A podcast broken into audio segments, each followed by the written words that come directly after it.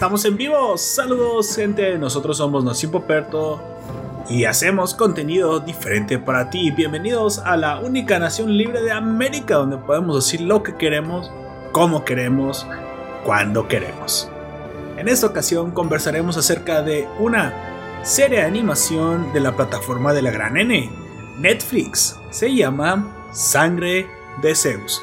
Una épica al estilo de guerra de dioses griegos. Aquellos que conozcan las leyendas o conozcan la mitología del panteón griego, muy probablemente reconocerán muchos de los personajes de los cuales hablaremos a continuación. Invita a tu dios favorito, supongo, olímpico favorito o gigante favorito. O titán, o, O titán. monstruo, semidios. Lo- exactamente. Mientras sea griego aquí se acepta. Comenzamos.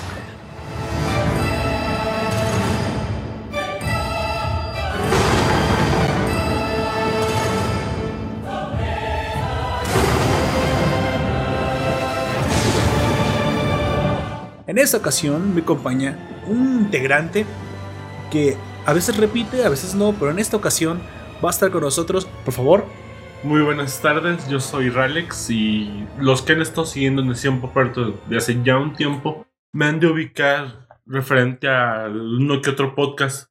El primero en el que llegué a aparecer fue uno de recomendaciones de Keller, en el cual hablamos de Gears of the Wilds, hablamos de Eres más o menos el experto en, en Lectura- manguas, ¿no? En manguas, lectura por parte de asiática coreanas. Exactamente. y chinas.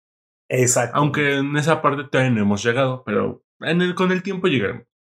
Otro del cual llegamos a hablar también fue Solo Leveling, un manhwa bastante bueno, que actualmente cuenta ya con 127 capítulos en Mangadox, que es una plataforma que he estado mencionando en casi, casi siempre cuando aparezco. Y también está contigo tu anfitrión, Lord Poperto, como siempre, arrancando la conversación acerca de las cosas que más nos gustan de los materiales geeks de la semana. Así es. Ahora que lo pienso, sí es cierto que Zeus y la canción esa que dice Zeus, espera este Zeus. micrófono, podrá ser Zeus. Así es.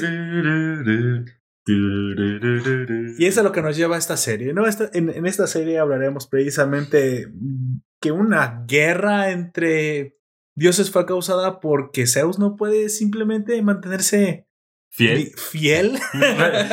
Fiel es literalmente la palabra. Así es. Pues bueno, antes que nada les recuerdo que estamos en directo por YouTube Live, así que para que no se pierdan estos directos, suscríbanse y déjenos sus comentarios en la cajita de abajo. Pues bueno, en esta ocasión no nos acompañarán, como ya dije, nuestros eh, clásicos miembros Gunter y Jack. Creo que ambos tuvieron ahí un, pa- un par de cosillas que hacer. Sin embargo, no menos importante, me acompaña Ralex.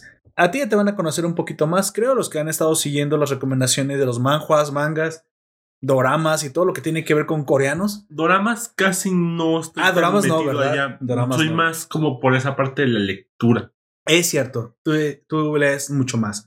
Así que tú nos vas a traer también. En un futuro quiero traer un poquito más de recomendaciones coreanas.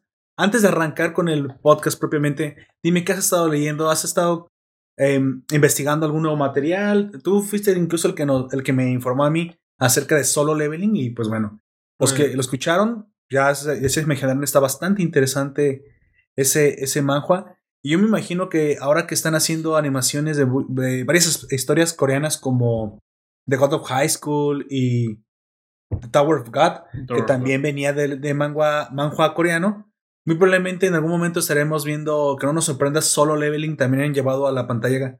Bueno, no, no la pantalla grande, la verdad, a la animación pantalla. por a la pantalla, En general. gracias a, a que Crunchyroll está llevando bastante material original. De hecho, Es posible que Solo Living sea un candidato fuerte para ser animado en el futuro. soltó cosas japonesas y se arriesgó bastante a cosas coreanas que no sabía realmente si iban a ser aceptadas o no. Exactamente. Bueno, eh, ¿has estado leyendo algo nuevo?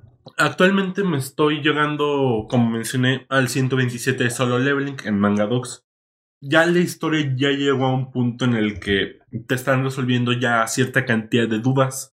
¿Qué es el sistema? ¿Qué, ¿De dónde sale todo? En el mismo Solo En Leveling. el mismo Solo Leveling. También está, ya tenía tiempo leyendo este Marshall Peak. Marshall Peak. ¿De qué se trata Marshall Peak? Ah, Marshall Peak, em, no recuerdo bien si es chino o coreano. Creo que es chino. Es el típico mundo de son, somos cultivadores espirituales. Empezamos como humanos y cultivamos nuestros cuerpos, nuestras mentes y nuestros espíritus para llegar a, a nuevas alturas realmente. Órale. ¿Y eso ah, es lo que he estado leyendo ahorita en el manhua? En Mangadox, en general. También te he visto que le está dando duro al Genshin Impact. ¿En serio está tan bueno ese videojuego? A ver, a ver yo soy Um, un desconocedor completamente de qué se trata el Genshin, Genshin Impact. Impact lo jugué principalmente porque necesito algo con que matar el tiempo en el trabajo. En esas horas lentas que pues no hay clientes, no hay nada que hacer y pues viene, viene un rato a jugar Genshin Impact. Es un juego bastante grande en mundo. A ver, a ver, eh, vamos, vamos un, eh, un poquito sentando esto en las bases. ¿Es un común MMO? Un O mundo sea, abierto. es un, multo- un mundo abierto, multijugador. multijugador. Ah. Aunque el multijugador se llega, se abre hasta como el nivel 16.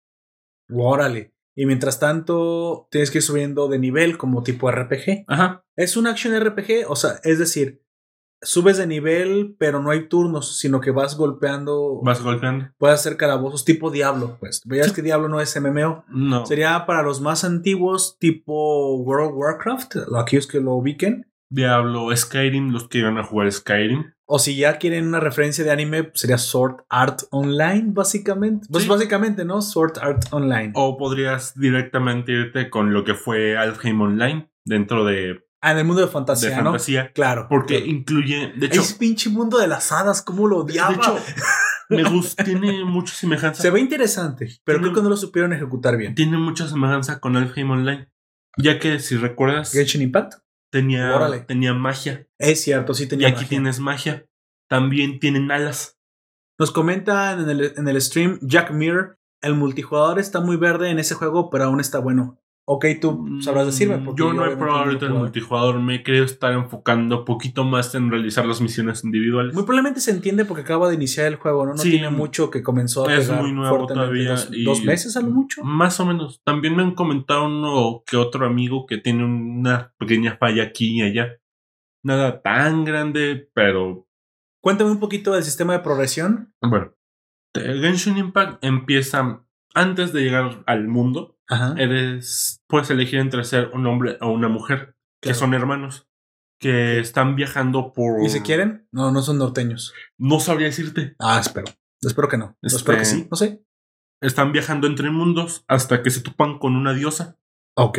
la cual es hasta aquí llegan y Vaya. los desaparecen. Entonces, dependiendo lo que pasa, lo que el personaje que escojas es hombre o mujer.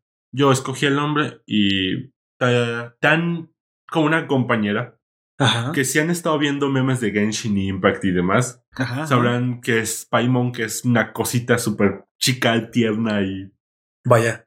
ya avanzando un poquito más, te presentan un mundo dividido en áreas, como Aldo. Oh, ok, Siendo que por tienes- niveles, supongo. Mm, sí, tienes, actualmente te desbloquean la zona de aire y la de tierra. Yo entre misión y misión me fui, investigué poquito, y ahorita tengo todo el mapa desbloqueado, excepto el un tramo por, por la misión. ¿A qué crees que se deba tanto éxito de Genshin Impact en todos lados lo estamos viendo? Pues de buenas a primeras, una calidad visual bastante buena. Porque incluso está para celular, ¿no? Es Es para celular, para computadora. Creo que cuenta para Xbox y PlayStation también. ¿Se ve diferente? ¿Has notado tú diferencias entre, el- entre la versión de la PC y la versión eh, móvil? Ah, no desgraciadamente, mi laptop no lo puede correr. Nos comenta Jack Mirror en el stream. Lo que pasa es que en el multijugador es, lo, es que los cofres, solo el host puede abrirlos y no puedes hacer las misiones principales. Ah, ok, los que tengan ese problema, los que hayan jugado multijugador Genshin, Genshin Impact, pues bueno, estarán de acuerdo. A mí me, me interesaría mucho ver si realmente en la PC se le puede sacar mucho más brillo.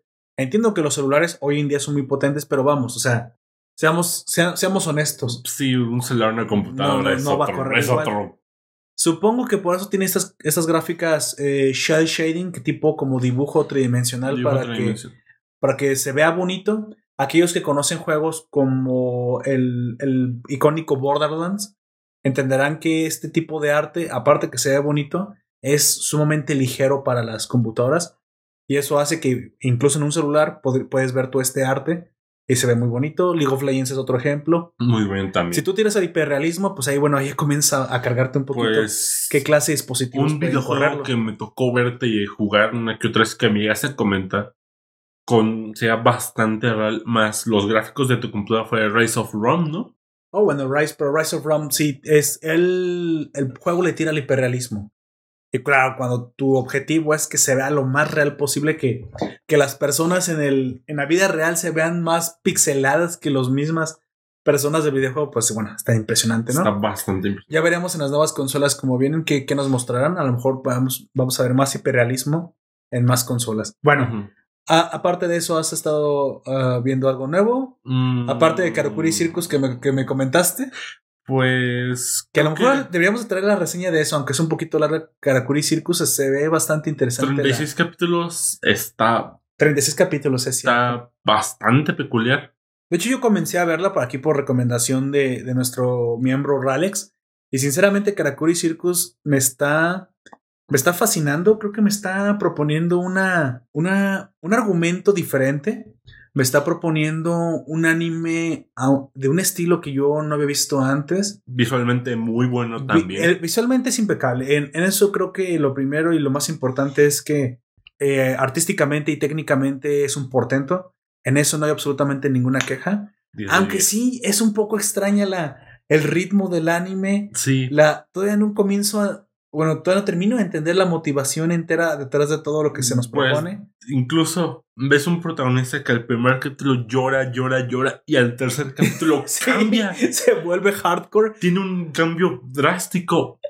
Hasta eso se siente un poco acelerado. Se- no, se siente bastante acelerado para ¿Por poner qué? en contexto a nuestros oyentes. En el primer capítulo tenemos un niño en Karakuri Circus que básicamente, como dice aquí Ralex, pues es, se comporta como un niño. O sea, tú no es puedes. un niño de quinto grado. Creo que tú no puedes como o sexto culparlo de que al haber perdido a sus padres, al ser huérfano básicamente, y estar siendo perseguido por una organización que lo quiere matar Y secuestrar. y secuestrar, eh, en- no en ese orden, dicho que bueno, hay dos organizaciones que le quieren hacer muchas cosas al niño, básicamente porque tiene una herencia que le quieren arrebatar. Es hijo de, de un empresario Sí, bastante dejémoslo, prominente. dejémoslo en eso. Sin embargo, eh, tiene una progresión tan acelerada gracias a que se dio cuenta que si él no Maduraba. no maduraba básicamente, iban a estar en problemas sus personas a morir. queridas, ¿no? Sus seres queridos. Se iban a morir todos. Básicamente. Entonces es curioso cómo la progresión es tan extraña en un niño. y- Tan acelerada, tan brusca podrías. e, e incluso sabes que, sin afán de spoilear demasiado, hay una parte que me gusta mucho del crecimiento.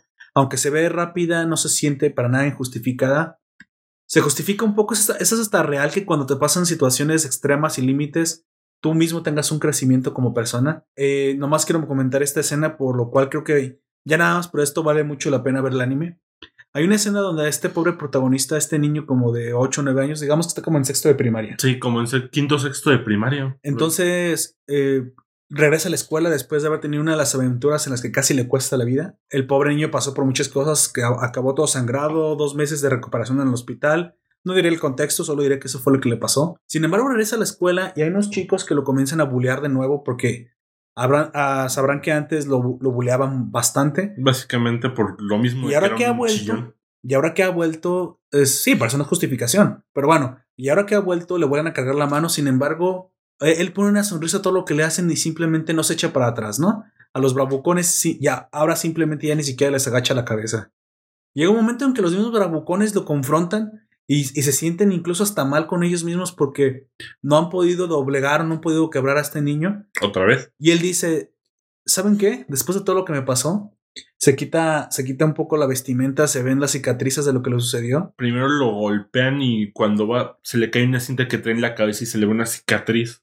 Sí, claro, bueno, pero eso, eso ya son detalles, eso no hay que spo- spoilearlo.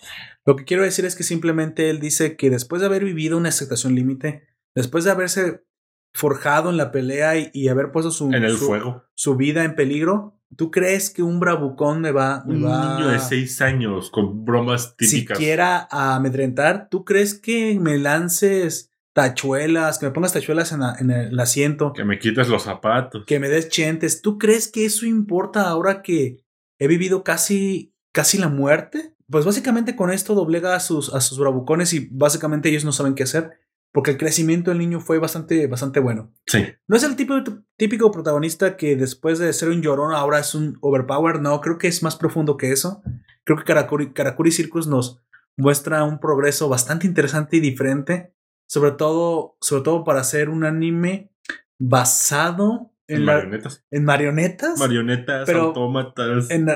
es que no lo puedo, no lo puedo siquiera comenzar a articular. Es una cosa bastante extraña. Estamos um, fascinados y extrañados por un anime de 36 capítulos. Así es. Siendo que vamos en el 4. Los que han visto Usho Totora y recuerdan esta nueva animación del, del antiguo Usho Totora, un anime shonen bastante, bastante antiguo e icónico en Japón. Es este mismo, es este mismo estudio. el que nos lleva ahora a Karakuri Circus a la animación. Como se los dije, una historia que vale la pena, un portento de animación y una recomendación, pues que yo al menos les quiero dejar porque es lo que yo estaba viendo y me parece que, que aquí voy a agradecer a Alex por la, por la recomendación porque si no, nunca lo hubiera visto.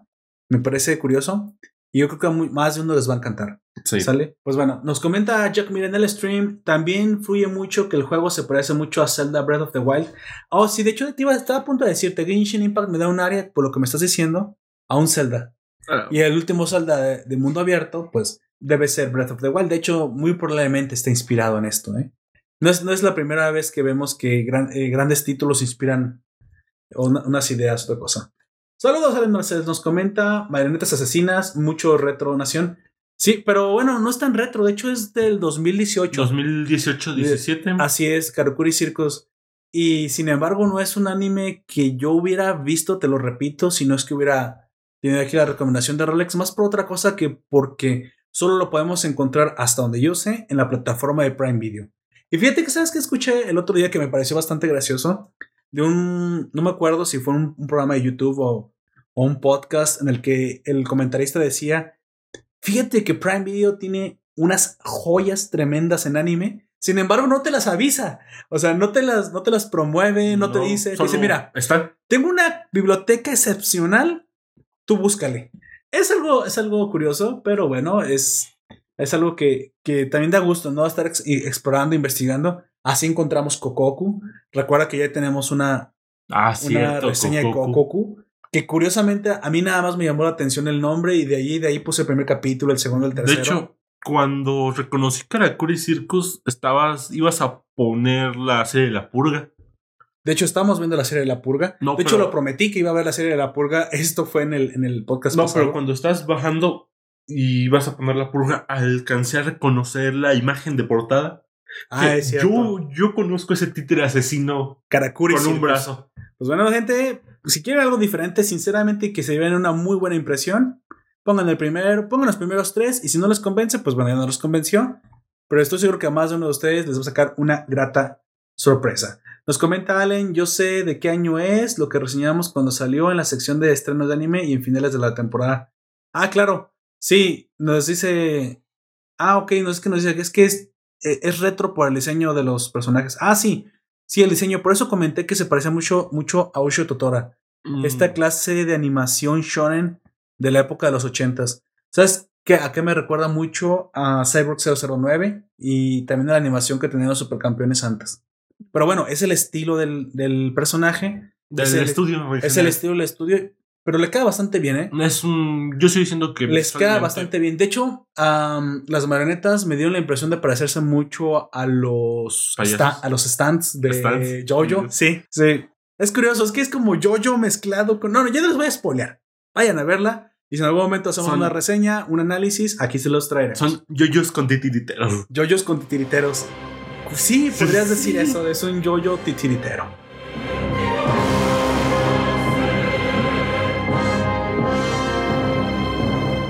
Pues bueno, avancemos. Antes de comenzar a hablar precisamente propiamente del anime ya, hablemos de lo que es la mitología griega. Sabemos que Sangre de Zeus es una animación que nos propone Netflix en un, en un ambiente muy relacionado e inspirado por la teogonía, por el panteón griego y por toda esta mística y mitología de, de los olímpicos, de los titanes, de los gigantes, de los hecatonquiros, Ah, empecé a decir palabras. ¿Ves? Palabras. I, I know palabras. Llega con la mitología mexicana y con la. No, claro, claro. No, eso, eso, no se puede ni pronunciar muy bien, pero en algún momento, claro que sí lo trataremos. Yo solamente quiero ponerlos en contexto. La mitología griega me parece una pasada mitología. Es de lo más interesante para muchos de nosotros. No cabe duda que God of War y estos juegos como Age of Mythology que nos acercaron en nuestra juventud, bueno, más bien adolescencia o, si lo jugaste de niño, eran, eran juegos que siempre tenían como este sabor extraño al, al, mito, ¿no? El mito. De hecho, para muchos de nosotros, Saint Seiya fue Incluso un, un anime que nos marcó en toda nuestra niñez, porque bueno, para ser sincero, Saint Seiya no es que sea un, uno de los mejores animes jamás hechos en el mundo, claro que no. Pero es como parte de la infancia. Pero con el cariño que se le tiene a Sensei, o sea, realmente como, como lo que es parte de ti, parte de, haber crecido con los caballeros del zodiaco, siempre voy a guardar un, un lugar en mi top, en mi top de animes, porque precisamente yo quería ser muy probablemente en aquel entonces el caballero de oro que me tocaba ser en mi signo. Me encantaban las cadenas de Sean, aunque de repente no me gustaba que fuera un poco afeminado. Pero es que tenía que tener como ese estilo. Ese estilo, claro. La, la mitología siempre fue muy, muy, muy interesante para mí. Siempre me chocaba que Atena se, se, ponía en peligro y todo el tiempo había que salvar a Atena. Yo, por Dios, Atena, no te puedes quedar sin, sin ponerte en, en peligro de muerte constante, aunque sea un día. De hecho, pobres caballeros. Quiero hacer este pequeño comentario. Y las personas que sean feministas las personas que siguen a sentir ofendidas por esto, por aquello, una disculpa. ¿Qué no se supone que Atena tenía unas pinches caballeras que la debían proteger? unos caballeros mujeres. Unas caballeras. Que no, se dicen caballeras, dicen caballero mujer. Ay, caballeros, caballeras. No interesa, no se supone que tenía. Sí, tenía unas. ¿Cómo se les llamaban? No, pero no eran caballeras, eran saintias. La, de hecho, las santias, como hay. ¿Santas? La, no, Santias, así se llamaban. Ay, sí, qué fresa. De hecho, hay un anime que se llama Santia Show, que precisamente es la historia de sus caballeros femeninos que son como sus. Guardia real. Sus guard su guarda real, exactamente. Las chicas que siempre están a un lado de Atena. De hecho, cronológicamente va a la par del torneo, ¿no? De hecho, ellas deben ser antes. Las caballeros femeninas de Atena, que son su guardia personal, existen desde antes incluso de que los caballeros de bronce tuvieran sus, sus armaduras, las de la serie normal. No, pero las de la serie normal, si te acuerdas, hay un punto en la que la protagonista choca con Sella. Sí, claro, por eso, pero ya, ya existía antes su guardia real. Es decir, ustedes podrán decir que no se supone que los caballeros de oro protegen a Atena. Sí, los caballeros de oro protegen a Atena. Protegen las 12 casas para sin, llegar a Atena. Sin embargo, Atena todo el tiempo tenía al menos tres caballeros mujeres que eran del nivel de un caballero de plata, todo el tiempo como guardia real. Bueno, Curiosamente vemos mi primer acercamiento, te lo cuento, mi primer acercamiento a la mitología griega, ya si quieres eh, escenificada en dibujos, fue Senseiya, Poseidón, Hades, eso fue lo que me hizo interesarme un poquito más por los dioses, por la mitología. Claro que el maestro Kurumada maneja la, en Senseiya como él quiere la mitología, la adapta a sus, a sus historias. Es el propio dios de ese mundo. Pero obviamente hay un, un inicio del panteón del panteón griego, hay un inicio del mito, y aunque podemos ir a Wikipedia y buscarlo y encontrarlo, siempre, siempre es muy, muy grato verlo visualmente representado en un anime y que hasta el día de hoy sigue siendo algo muy, muy atrayente, ¿no? o sea, la mitología griega creo que nunca le vamos a dejar de sacar nuevas historias, explotarlo de forma diferente. Si no, está, ahí está el ejemplo de God of War, ¿no? Para los que no saben la historia de God of War, Básicamente solo diré que Kratos es un semidios hijo de Zeus, como tantos hay en el mundo, que de hecho como también aquí en esta historia de Blood of Zeus de Netflix se nos vuelve a presentar que simplemente Zeus no podía guardarse la pija y tenía que la... Miren, para, para que entiendan más fácil la historia de Zeus, les voy a recomendar. Se acuesta con todo lo que se mueve. De mi propia voz, de mi propia persona, Pascu y Rodri. Muy buenos en las animaciones que hacen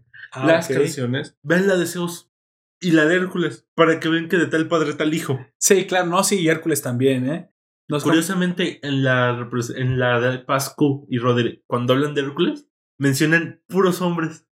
¡Hala! Bueno, acuérdate que los griegos no tenían absolutamente ningún asco contra los hombres. ¿no? literalmente de hecho, la representación de ¿conoces la, la, frase, la frase de eh, candado romano? Y si no, no lo busques ahorita, por favor. Entonces, continuamos.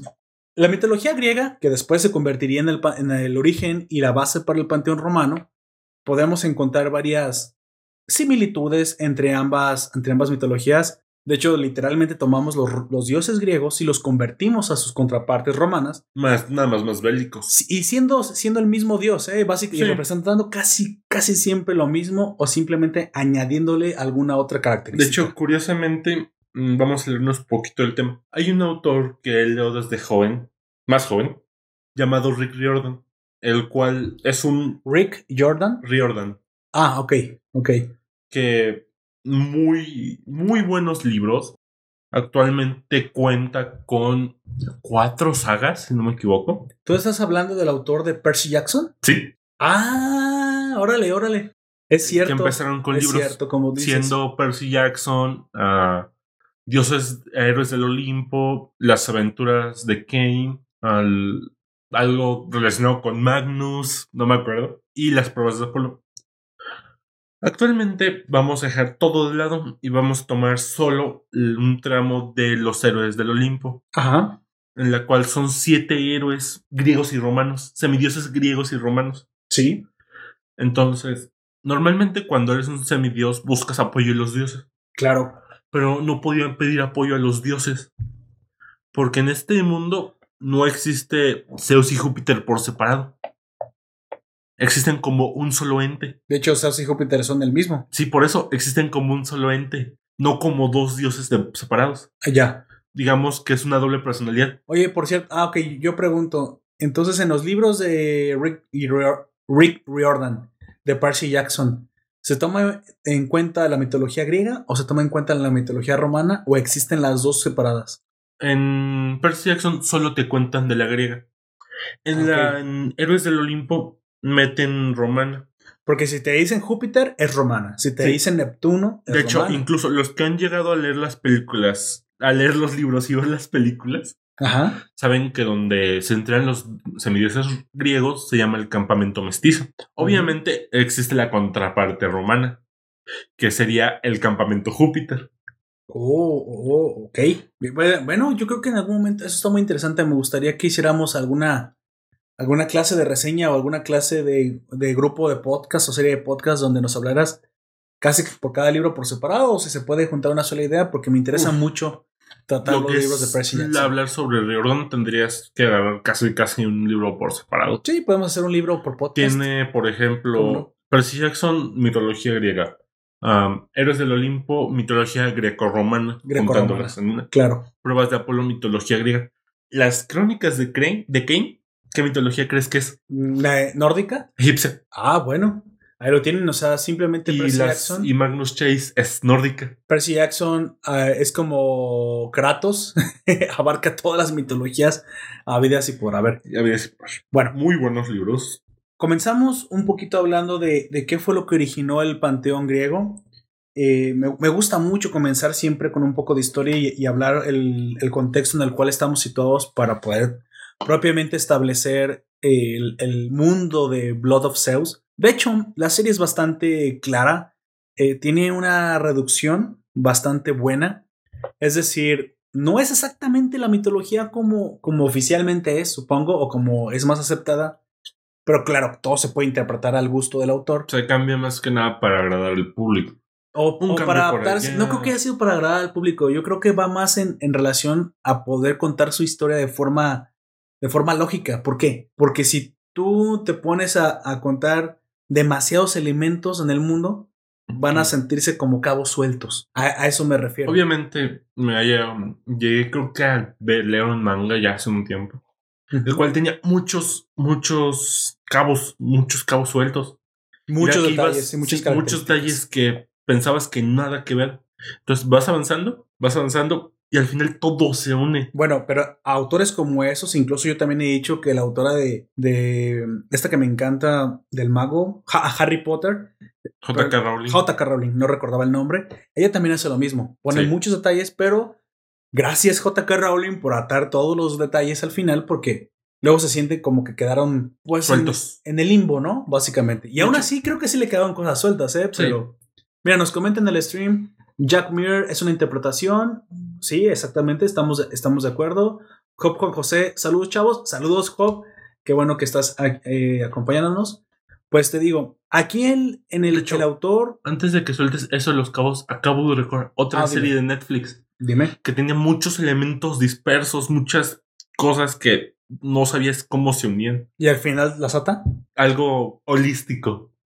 Ah, bueno, bueno, pero esa Dirk Gently, estás hablando de Dirk Gently, ¿no? Obviamente. Dirk Gently es una serie bastante, bastante peculiar y que realmente es, es difícil comenzar a hablar de, Dirk- de- de Dirk Gently y no, no hablar de, de, de cómo es que la narrativa de una serie puede ser incluso desorganizada, dispersa y aún así ser coherente. Ser coherente. si tienes una maestría a la hora de argumentar, de contar una historia, de tal forma que todo te haga cuadrar perfectamente. Básicamente, Y aún así yo recomiendo ver Dirk Gently Sí. dos veces, ¿eh? dos veces. Dos veces. Yo la- recomiendo La, segunda vez le vas a ver mejor. Más que nada la primera temporada, porque la segunda ya agarran muchos elementos muy fumados.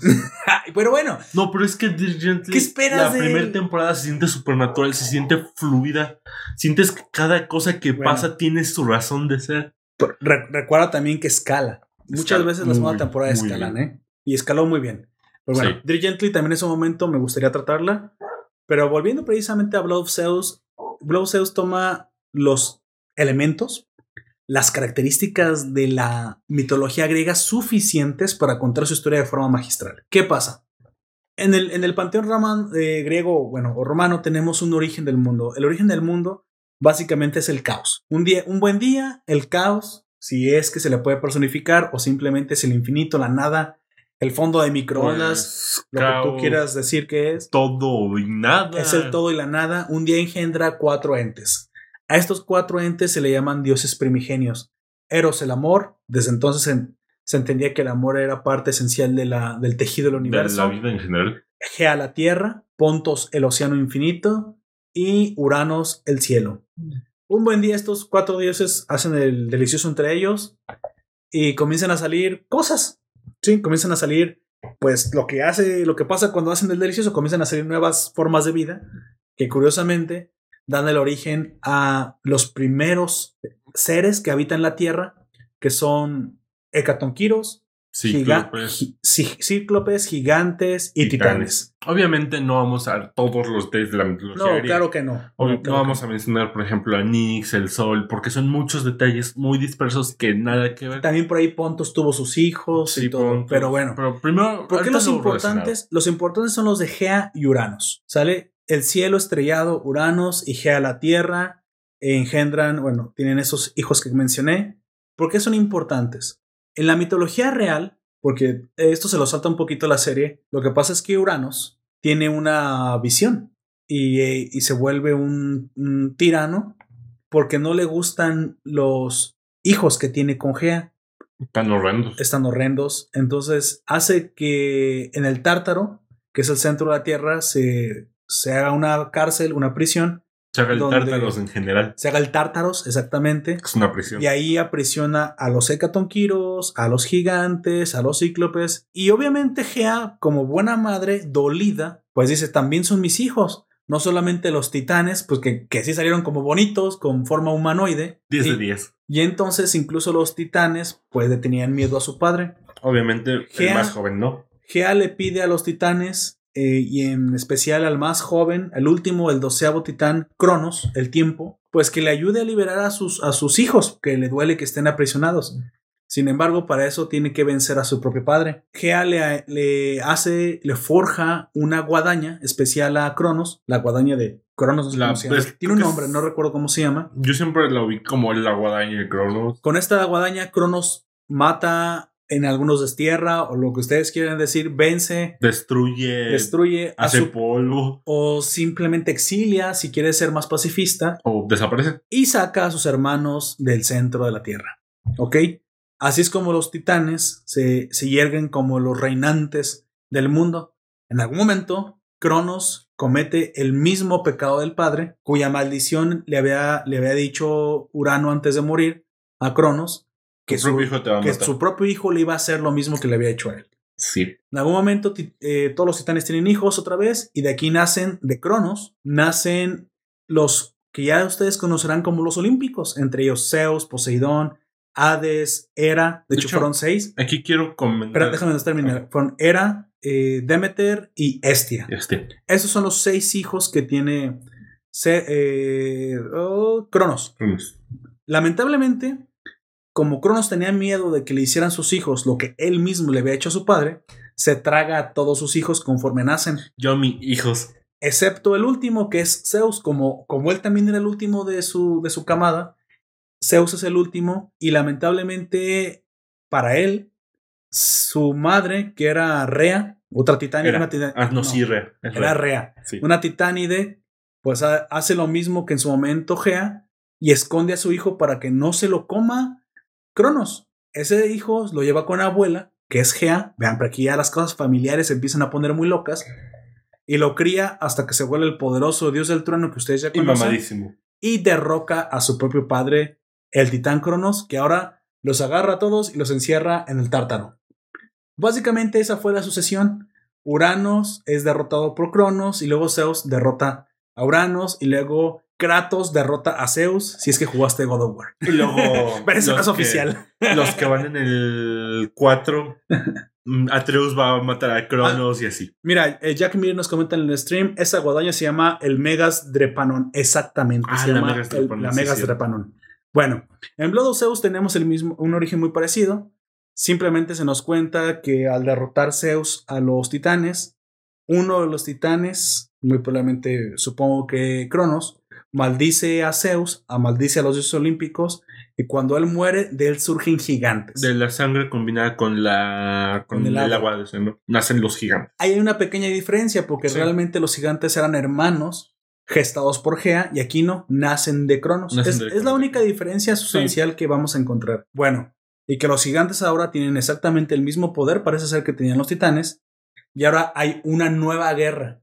La primera guerra contra los titanes se le llamó Titanomaquia. Esta no me queda. Sin embargo, aquí cuando comienza esta serie, la, la importante realmente parece, que, parece ser que fue la gigantomaquia, que ahora fue contra los gigantes. ¿Se Curiosa- viven en guerras? Curiosamente, que ¿Entre deberían, ser, que deberían ser más débiles, parece que son tan fuertes que los dioses tienen muchos problemas tratando de vencerlos. Y al final, bueno, lo logran, los, los dejan en el fondo del mar y se yergue el Olimpo como hoy todos lo conocemos, el fabuloso monte con los 12 dioses reinantes. Claro, hay más dioses, sin embargo, 12 son los principales Esos son los olímpicos. y 12 son los olímpicos. Para aquellos que tengan dudas, Hades eh, no es un olímpico, se le mandó al inframundo a cuidarlo, a Él reinarlo. decidió quedarse en el inframundo reinando, por ende, el asiento se lo dejan. No, no recuerdo bien aquí. muy probablemente lo toma Hefestos, porque es el, el Mm, herrero. Sí, pero originalmente, voy a, con- me va a salir aquí un poquito el tema. A ver.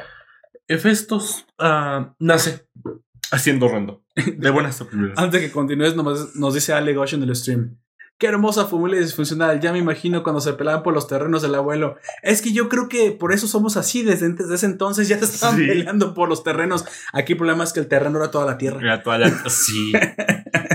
bueno, ¿me comentabas?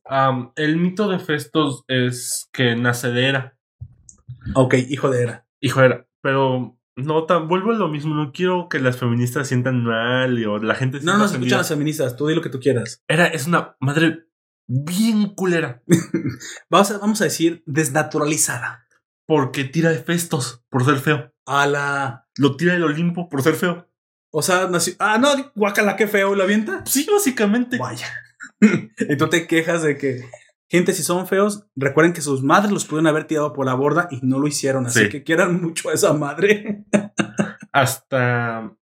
De, y ya vuelve. Hefesto ya regresa al Olimpo y le dice: Madre, he venido otra vez. Te traigo un trono. Toma, siéntate. Ajá. El trono era una trampa. A la pues así no lo iban a querer.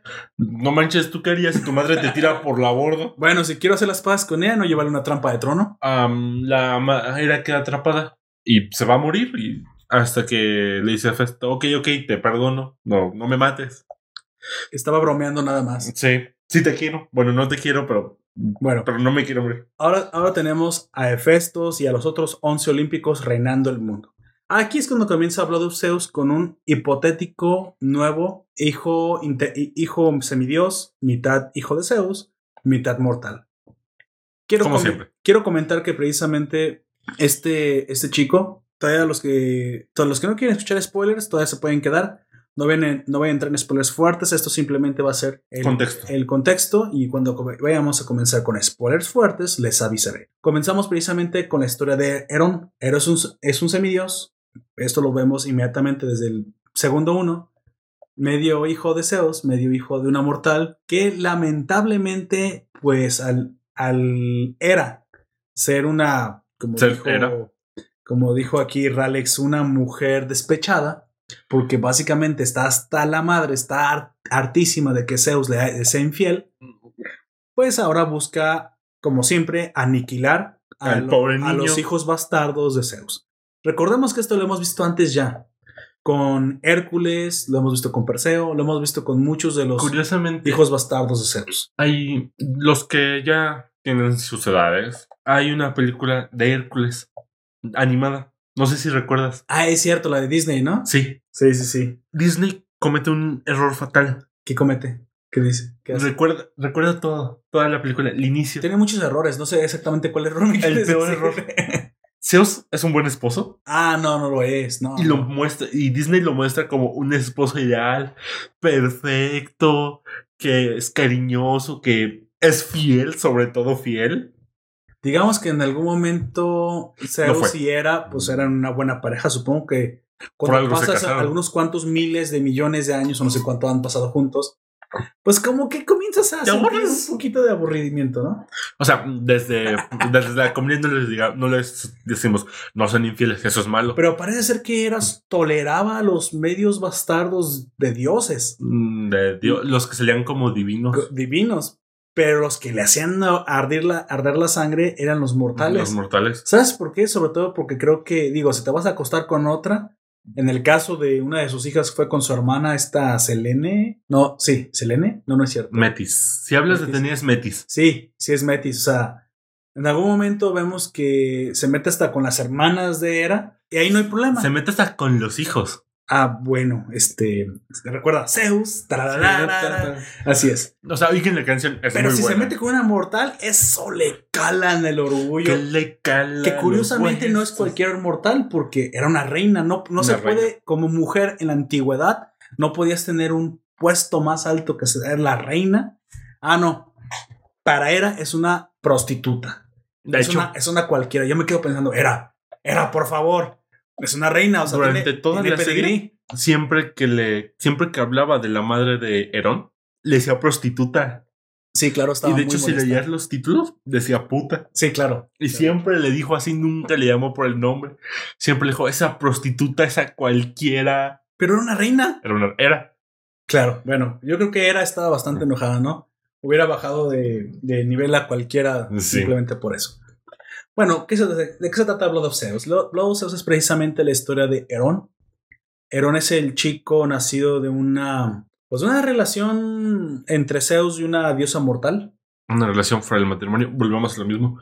Sean fieles, queridísimos amigos o amigas. La infidelidad es mala. Ahora, solamente quiero decir en, re- en defensa de la mortal que cuando salió embarazada ella no sabía que se estaba acostando con Zeus, pero eso lo diremos ya en aparte con spoilers fuertemente. Lamentablemente Herón, eh, pues como todo bastardo, tendrá una vida difícil y en un momento tendremos que ver cómo es que el destino de Herón, al ser mitad hijo de Zeus y al ser mitad mortal, no es diferente a los destinos heroicos de sus antepasados hermanos De sus como hermanos. Hércules, Poseo o Perseo. Perseo, perdón, o Hércules, en los que ser simplemente hijo de un dios olímpico ya te destina para cosas impresionantes, para cosas divinas, y Cosas para grandes importantes. Claro. Grandes cosas.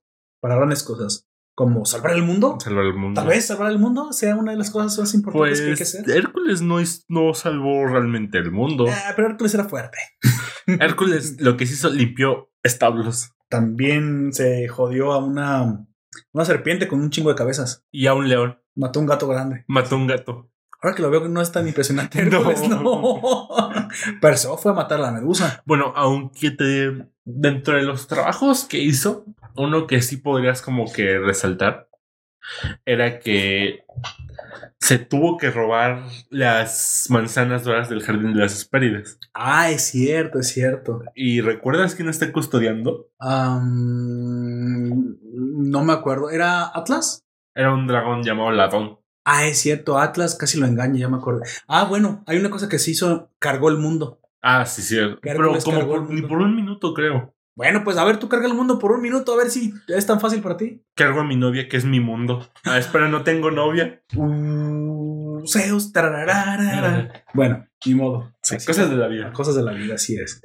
No te preocupes, tu generación tiene muchas dificultades para eso. Vas a tener que usar Tinder o una de esas cosas. Eh, chale.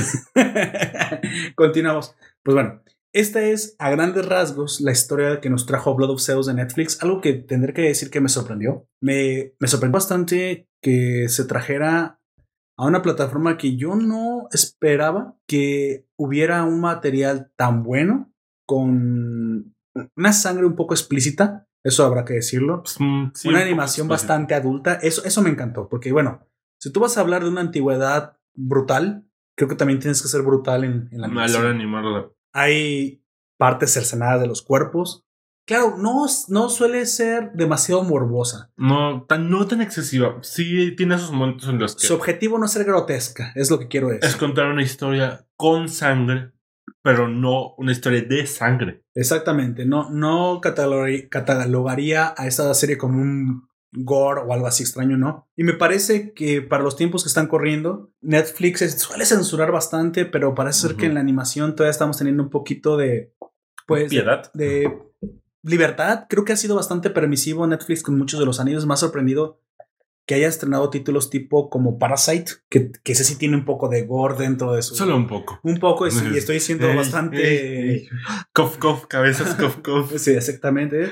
Estoy siendo bastante leve. Creo que el, el sangrerío por el sangrerío no es algo que me gusta demasiado, pero creo que esta serie lo tiene donde lo tiene que tener y cuando lo tiene que Bien. tener. Como No. dije, Blood of Zeus es una historia brutal, es una historia de la antigua Grecia, es una historia en la que se jugaban las vidas, heroica, em, y como solían ser los griegos, o sea, bastante explícitos en lo que te contaban. No, pues que esta que no fue romana porque los romanos son mucho más bélicos. Recuerda que pues a la medusa le cortan la cabeza.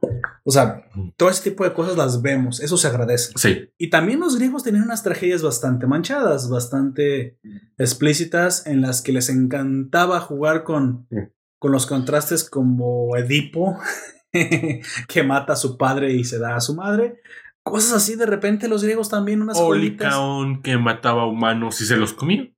Exactamente, este tipo de historias también las podemos encontrar en el panteón griego. No son Sí. para nada historias para contarle a tus hijos de 5 años, 4 años, no. Son Papá, papá, cuéntame una historia. Ahí te va una historia. Fíjate que había un chico que se dio a su madre y mató a su padre. Sí, sí, eso fue lo que pasó. Sí. Así que no creo que le sea una historia de cuna, sinceramente. Pero, Supone que tampoco las historias de los hermanos Grimm y aún así se contaban. exactamente. No sé si hoy en día podríamos ver esto en algún otro lado. Creo que la animación es el último bastión de historias adultas que nos queda. Pero bueno. Dead Blood of Zeus. Mm, ¿con qué- ¿Cómo comenzaremos? Pues como siempre, había, por había, el un, principio. había un padre. Sí, por el inicio. había un padre. Bueno, nada más queda decir que para los que nos están escuchando y no quieren escuchar spoilers fuertes, ahora sí vamos a empezar con los spoilers fuertes y hablar precisamente de cosas que nos gustaron ya dentro de la trama, que no nos gustaron o que queremos desarrollar en el análisis, ya sin cortarnos absolutamente nada. Si tú quieres verla, corta aquí este podcast y luego vuelve a escucharlo. Y si no, quédate con nosotros para que se- escuches lo que nos gustó, lo que no nos gustó y lo que creemos que te va a encantar. Así que comenzamos con los spoilers. Bueno, Por el comienzo, había un padre un padre. divino. Oh, gran Dios. Y Cuéntame, porque tú fuiste el que me dio la recomendación. ¿Cómo es que llega? Cuéntale aquí a los oyentes cómo es que llegas a Blood of Zeus, qué es lo que te llama la atención y por qué te quedas. pues, Cuéntales, por favor. bueno, eh, todo empieza como siempre. Se cuenta la historia. Ah, bueno, me dijo, tengo que contar cómo llegué. Ya saben cómo es Netflix. Oh, sí, voy a sacar una nueva serie. Es que te la anuncia en la cara estás viendo YouTube casual de la vida y te tira un anuncio de, sí, soy Netflix y voy a sacar otra serie. Así que, bueno, llegué a esa serie, llegué a Blood of Zeus, vi un tráiler y dije, "Mm, se ve, se ve que tiene peleas, vamos a verla. Empecé a verla y, pues, no sé, no sé, está bien, es muy buena serie, muy bien animada. Eh, empezando ya con un poco de la historia. Mm, Está Zeus y está y está la madre que actualmente no me acuerdo el nombre. Te cuentan la historia, te dicen, sí, eh, engañé a mi esposo, tuve un hijo, pero también el esposo la trataba mal. De hecho, Jack Mir dijo que el rey la trataba fatal. Pero bueno, eso podría ser como algo natural en los tiranos, ¿no? Porque recordamos que el, que el rey era un tirano, así que supongo que a su esposa la trataba mejor que a su pueblo, porque si era un tirano, pues ya me imagino cómo estaba el pueblo, ¿no? Sí, realmente. Ella al menos era la reina, supongo. Entre comillas. Entre comillas. Pero bueno, sí era la reina. Sí. Tenía sirvientas y todo. Ya llegaba, ya más avanzada en la historia, pues estaba el, ya estaban en un pueblo en la cual a la a Aaron literalmente ni le decían por el nombre, le decían bastardo. Pero entonces a ti te llamó la atención precisamente porque me parece curioso cómo es que tú te hayas quedado con la, con la serie. O sea, ¿te gusta lo de los dioses? Me gusta la Pero- mitología griega inicialmente por gusto. Luego de ahí llegué a Percy Jackson y de Percy Jackson ahí me quedé. Ah, bueno, es comprensible. Actualmente estoy entre que estoy leyendo esto, estoy leyendo aquello, ya no me ha dado tiempo casi para leer libros, libros, más que nada manhua y mangua. Algún día voy a retomar mis libros físicos.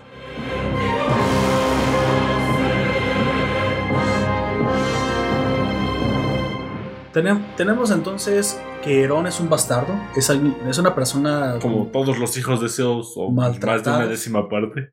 Sin embargo, este especialmente tiene una infancia dura, es maltratado. Creo que eso es lo que ayuda a forjar el carácter El de carácter. Sin embargo, también este, este protagonista tiene algo muy importante, un, un elemento que tiene que superar y no solamente estamos hablando del elemento heroico. Creo que aquí hay que tomar en cuenta mucho que él tenía mucho odio, mucho resentimiento. El hecho de vivir como se vivía, ser maltratado, no es algo fácil para él. Y sobre todo la relación paternal. Exactamente. Creo que lo vemos bastante marcado en el momento en el que atacan esta aldea y la um, Alexia, la, la Arconte, que es una, Qué es una amazona, Es una amazona, sí, cierto. le pide que defienda al pueblo, pero él se niega. Dice, ¿yo por qué tendría que ayudar a defender a estas personas que me han tratado mal? Y eso me llamó mucho la atención, fíjate, hablemos un poco de eso. Eso me interesó en el héroe porque estamos viendo que no es el típico héroe de, ah, hay una oportunidad para ser heroico, claro que sí. No, es es una más humano. Es más humano, exactamente. Me parece interesante, me parece más, más atrayente esta figura un poquito más profunda de Herón, en el que se le propone eh, combatir una amenaza, sin embargo, ellos qué han hecho por mí. Pues realmente. No tengo por qué defenderlos, de hecho, eh, son mi es mi madre y yo, y si nos vamos y corremos y nos escapamos, yo no tengo por qué defender un pueblo en el que solamente se me ha maltratado, en el que se me dice bastardo todos los días, y en el que no se me ha visto bien de ninguna manera, o sea, es curioso que para forjar un héroe también tiene que haber un poco de, aprecio y gratitud, ¿no? Sí, tiene que haber un balance entre tragedia y gratitud. No puede haber solo tragedia ni solo gratitud porque ahí no forjarías realmente un héroe. Un héroe digno. De hecho, vamos a irnos, vamos a hacernos un poquito. Un héroe digno para los griegos. Entre los muchos lugares al que podías irte al morir, había una isla especialmente para los héroes. Aquellos que no habían Oh. tenido ni una buena vida ni una mala vida, porque eran héroes. Ahí queda marcado que un héroe no debe tener una vida perfecta. Tiene que tener su parte de tragedia, como Hércules tuvo su parte de tragedia, Claro. pero tampoco puede ser todo tragedia. Hércules fue feliz en su momento. Sí, no, te vuelves resentido con el tiempo, ¿no? Sí. De hecho, esa es la búsqueda, ¿no? En algún momento el, el hero- heroicismo les lleva a la felicidad Sí, de ser reconocidos. muchas veces también de la venganza, de la tragedia, nace como esta parte de felicidad. Porque con el tiempo vas, haces un viaje y pues vas, vas consiguiendo amigos, en algunos casos pareja. En algunos casos. En algunos Ah, casos. Sí, no en este caso. Mm, dos, tres, dos, tres. Ahí tienes a Alexia, pero... ah. Eh, Alexia está guapa. ¿Qué le quieres a Alexia? Alexia estaba bien. Sí, pero no, no se le veía como que tanta química por, con Nerón. No, no. Era más como el respeto es un de Alexia hacia Aaron porque es un gran guerrero, es fuerte.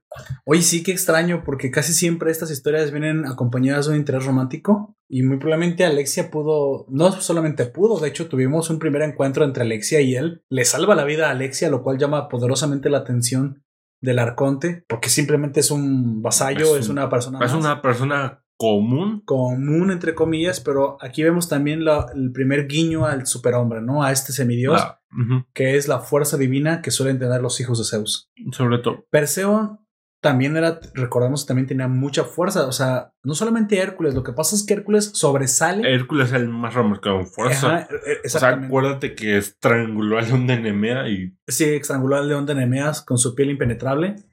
Sin embargo, no es que los demás hijos de Zeus no sean fuertes, lo que pasa es que Hércules sobresalía es especialmente. Hércules. en- estaba- O sea, jaló a Cerberos desde el infierno hasta la tierra. ah, sí, o sea, lo sacó de al, al sacó al perro. Sacó el perro Sacó al pasear. perro a pasear. Ay, Chale. Si, si, se, si se desuscriben, entenderé por qué. Bueno, Pero es que no hay como otra forma de decirlo. sacó a los perros. ah, sacó- Sacó el perro de tres cabezas a pasear. Bueno, entonces, Herón es igual. De hecho, quiero preguntarte, ¿qué te pareció este primer encuentro con los demonios? Demonios. Se les dice demonios. Estuvo bien. Tiene. Te demuestran aquí que Aaron no es un guerrero nato.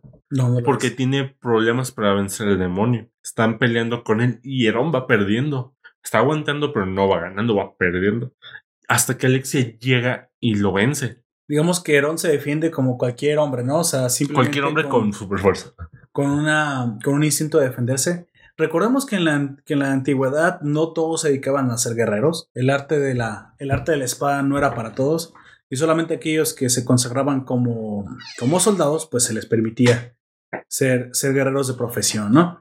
Aquí yo lo que quiero mencionar es que a mí me impresionó mucho cómo es que estos demonios son, son dibujados. Es algo interesante. Creo que es un acierto de la serie haber mostrado una, una amenaza con este nivel de detalle, con este nivel de diseño que te grita al ver simplemente el dibujo que, que hay peligro, que es una amenaza, que son bastante, bastante peligrosos. E inmediatamente se nos muestra una, una escena grotesca en la que asesinan a unos soldados.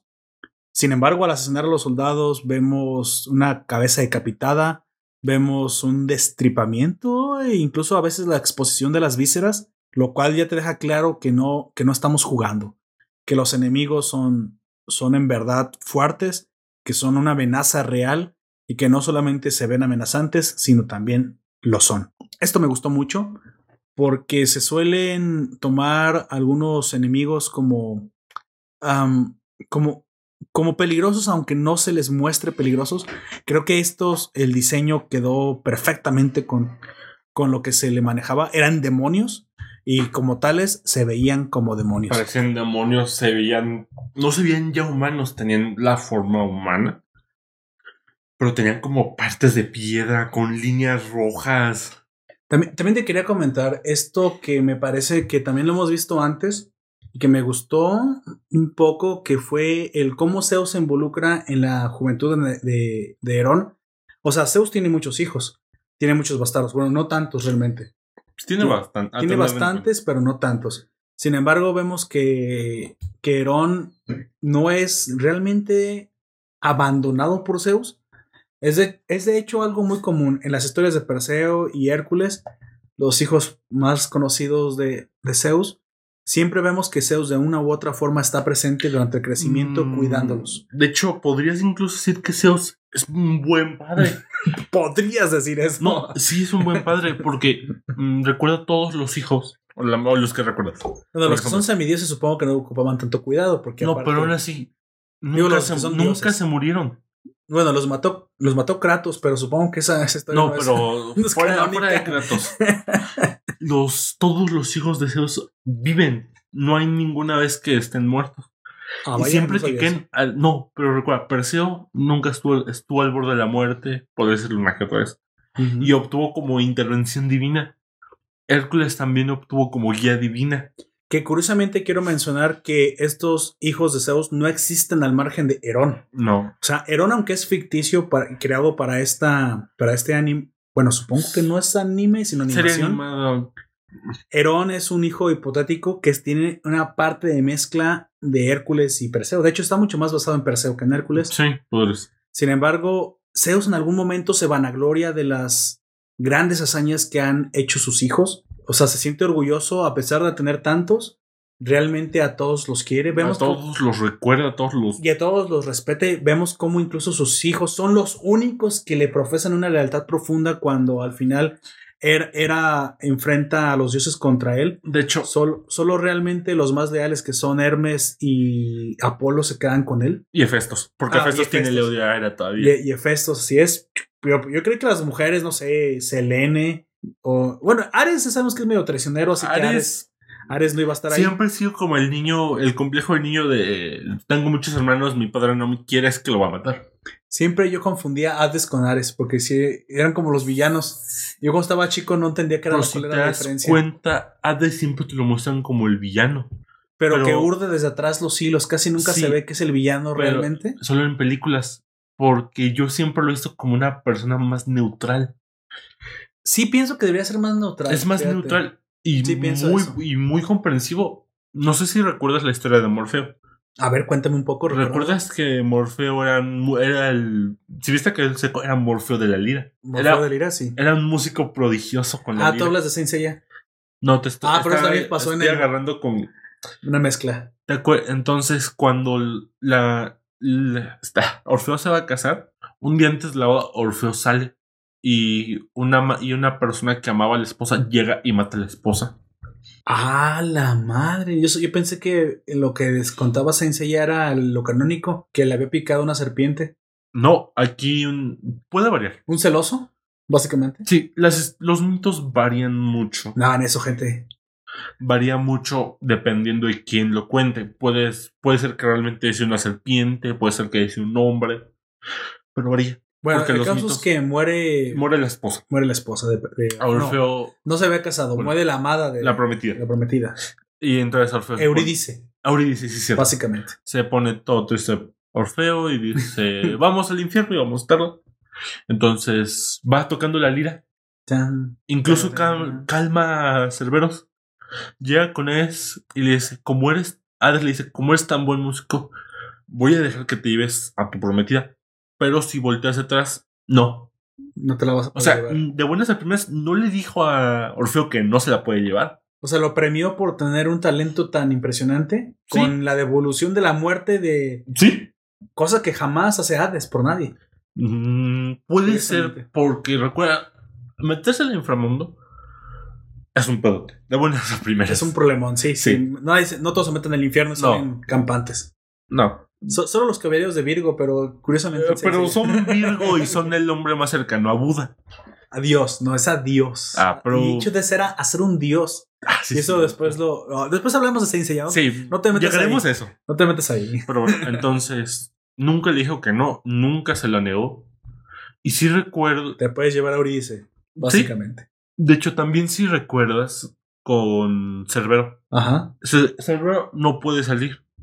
Y si Hades no quiere que Cerbero salga, no sale. Ah, ok, ok. Y la razón por la que Hércules se puede llevar a Cerbero es porque Hades que quiso. Quiso que se lo llevara. Sí, O sea, Hades realmente no, no, es, el, dios mal, no, no es el es malo. el villano, solo es el guardián del inframundo. De hecho, en algún momento se nota que esta triada, que obviamente es una triada, una, tra- una triada de los hombres primi- primo- eh, de los hombres de Cronos, que son Zeus, Poseidón y Hades, los tres reinan casi como iguales, porque Poseidón es el rey del mar. Hades es el rey del inframundo y Zeus es el rey del cielo, pero al mismo tiempo es el rey de todos los dioses. O sea, como que el que tiene que gobernar a todos. También si te acuerdas, Hades podría decir que es el dios más fiel. Porque tiene que estar cuidando todo el tiempo el, el, el Hades. ¿Cuántos, herm- ¿Cuántos hijos tiene Hades? Solo sé que tiene a. mm, espera. No, no sé. ¿Cuántos tiene? Ni yo. Oh, bueno, entonces, ¿por qué me haces bueno. preguntas que no te puedo responder? Hasta el momento yo no recuerdo que Hades tenga hijos. Tiene a Perséfone como esposa, según yo. Sí. Y ya. Y ya. Y una, una esposa. Una esposa. ¿Solamente una esposa? Ah, ah, oh, ok, ok. ¿Y Pero cuánto- bueno, vive en el inframundo. ¿A qué hora se va a salir? A... No, pero bien podría estar con fantasmas, con... Solo está con muertos. Aún así- Alex, solo está con muertos. Aún ¿Qué va a así, hacer? es el dios de los muertos. A él no le interesa están fríos los cuerpos. No, pues. Chale. pero, por ejemplo, Hades tiene que salir para llevar, agarrar almas y a llevárselas. Y no necesariamente tiene que estar 24 horas, los 7 días cuidando el infierno. Puede salir como... Sí, claro.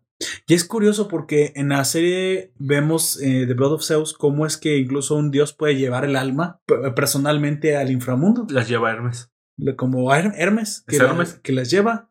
Me gusta mucho cómo es, cómo es que lo dibujan y cómo es que su gran velocidad es realmente un factor importante. Sí, ahí. Pero volvamos a esto.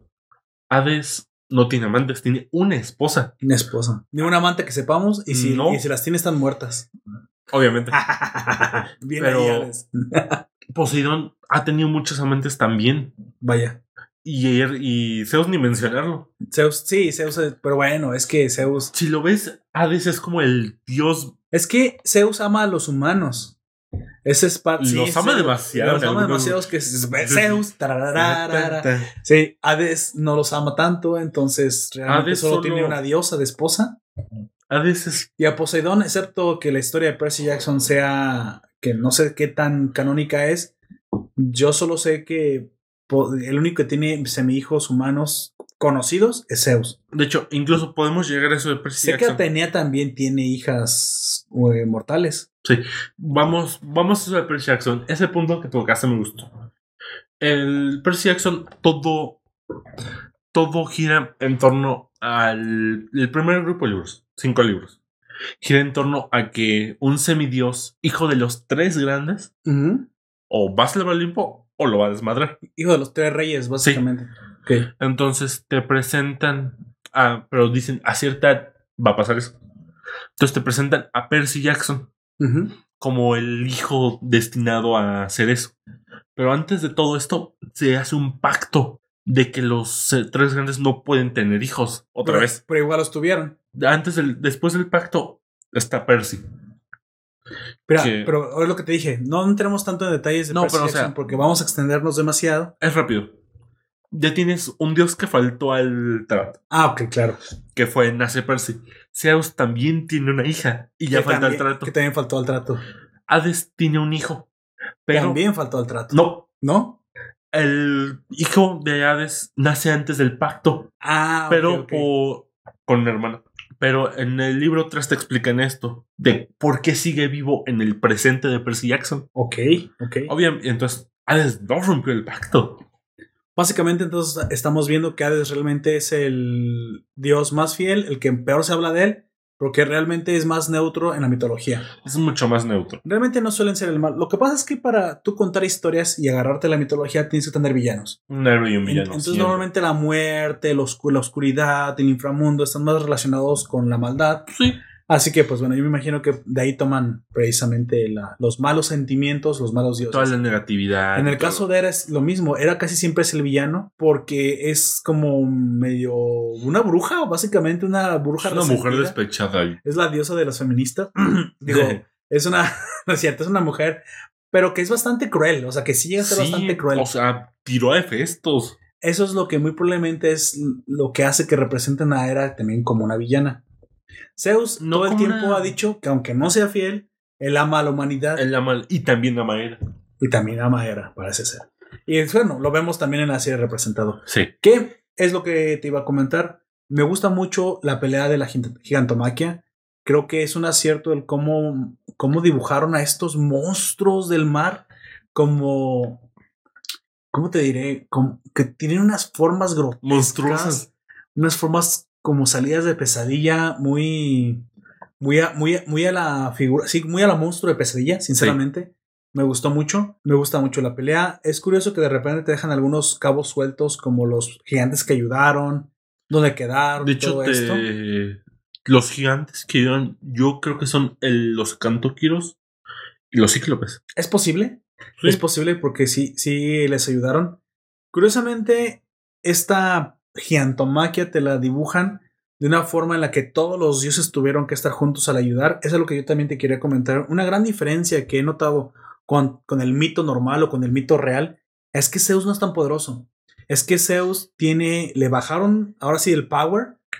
Para los que no saben qué tan poderoso tendría que ser Zeus, les voy a comentar que en las múltiples eh, documentaciones que me, que me hice acerca de la mitología griega, se maneja un poder exorbitante de Zeus. Es decir, si en algún momento todos los dioses olímpicos jalaran una, una cuerda, una cadena de un solo lado, y Zeus jalara la cadena solamente él del otro lado, en teoría Zeus sería capaz de jalar a todos los a todos los dioses olímpicos él solo con un solo dedo.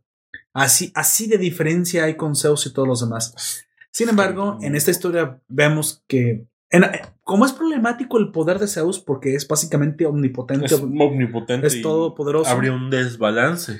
Casi siempre vemos, en, como en el caso de Saint Seiya o en el caso de muchas mitologías, que Zeus o literalmente no aparece, o si aparece, solo lo hace como alguien que no puede actuar, como alguien impedido a actuar de alguna forma, ya sea por sus propias reglas o por alguna clase de, norma, o, o ya literalmente le tienes que bajar el poder. Recordamos que también, aunque en el juego de God of War el objetivo de Kratos es matar a Zeus, vemos que el escalado tiene que pasar por tres juegos y el asesinato prácticamente todo el, todo el y ayudas divinas para que esto suceda.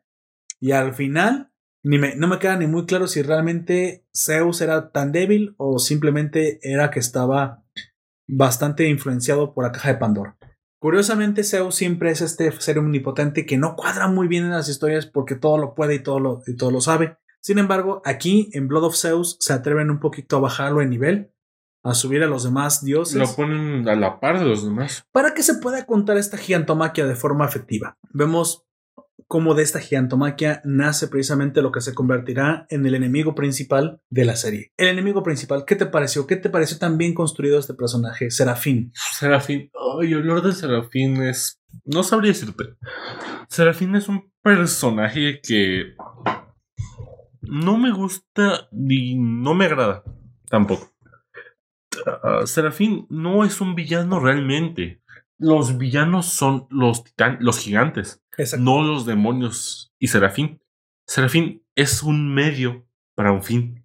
Pero digamos que al dejarse consumir por el odio y la venganza, pues se convirtió en un villano. En un o sea, villano. se le advirtió, si dejas que te consuma el odio. Yo- y, y eso es algo que... Te falta odio, Sasuke. lo, lo vamos lo vamos a ver contrastado porque precisamente como Serafín es hermano de Eron que algo que me pareció bastante curioso es que cre- creían no sé si creían los antiguos griegos que si nacían gemelos eran dos padres diferentes creo que les faltaba un poco de biología. Puede, puede ser que sí sean. Que eso sí pueda pasar en la vida real. no eso no pasa en la vida ¿Tú real qué sabes?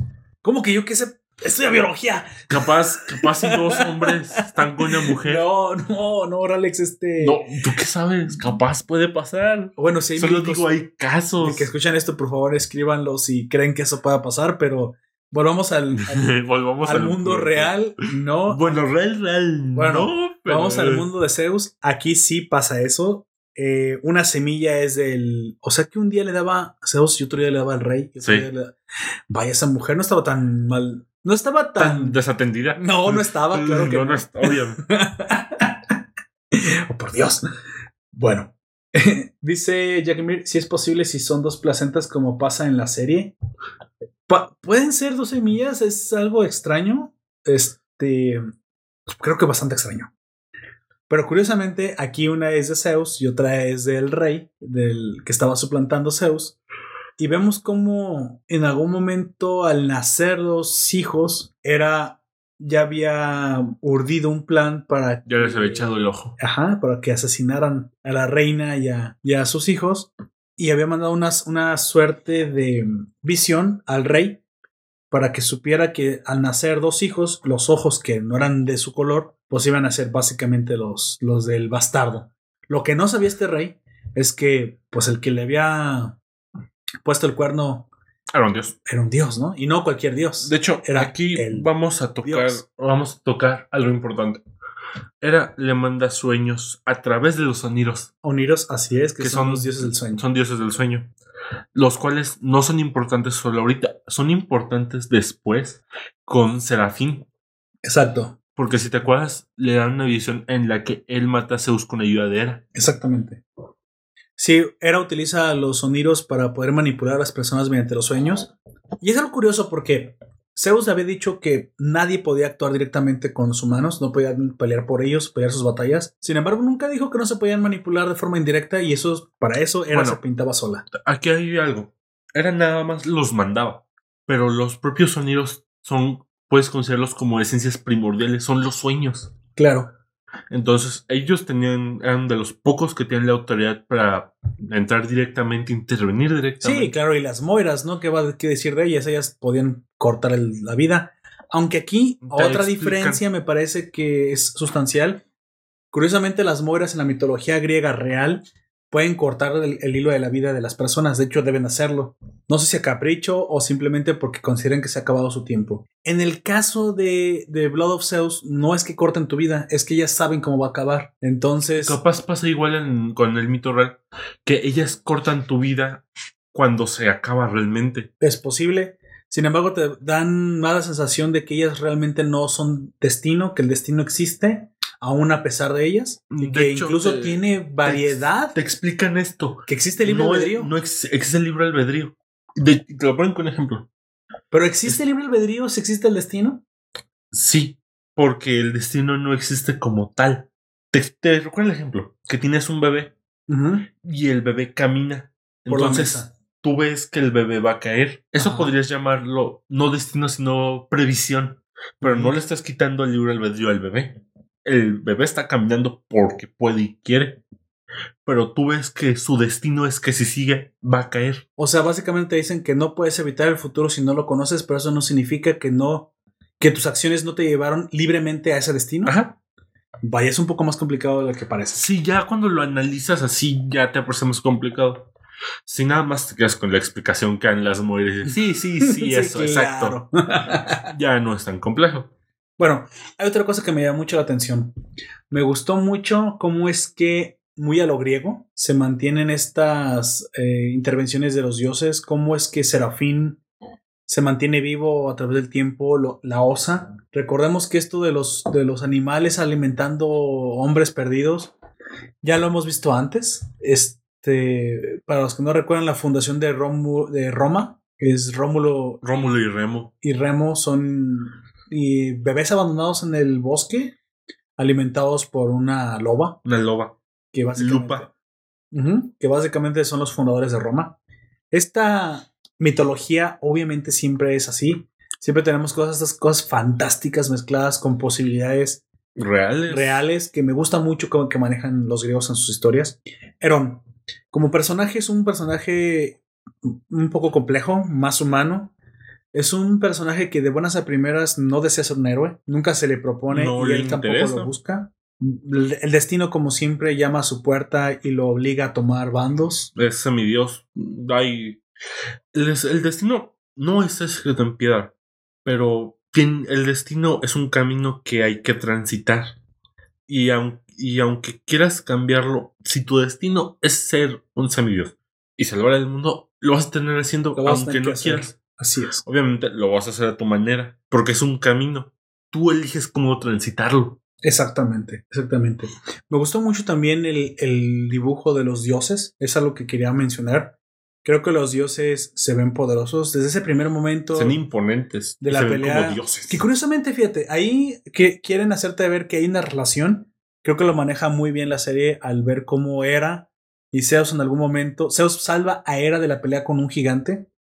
Te hacen ver que Hera es una diosa bastante poderosa que también le entraba a las peleas. Y en algún momento un gigante va a acabar con ella, pero Zeus la salva y se enamoran. Básicamente, o sea que Zeus sí deseaba a Hera como su esposa. De o sea, hecho, siempre te mencionan que Zeus siempre quiso a Hera. No por nada se casaron, no se o sea, casaron. sí tengo mis hijos con otras, pero tú eres la buena. Pero a ti, te, a ti te amo de verdad. ¿A, ti- a- a quién le puse el Olimpo? A ver, a ver, era. Sí. ¿A quién le puse el Olimpo? ¿A quién le estoy poniendo los cuernos? Ah, Sí, también. Exacto. ¿A quién le puse este castillote? A ver, a ver. Exactamente. Pues bueno, esa era, pues, no, no agarra la onda. No agarra-. Aparte, no sé, no sé muy bien de la mitología en esto, pero ¿sabemos si Hera tiene sus deslices? Creo que sí.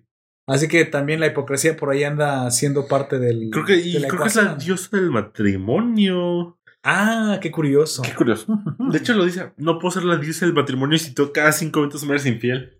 No, sí puede ser la diosa del matrimonio. No puede ser la diosa de la fidelidad. Que es Ah, exacto. Puede ser la diosa del matrimonio infiel.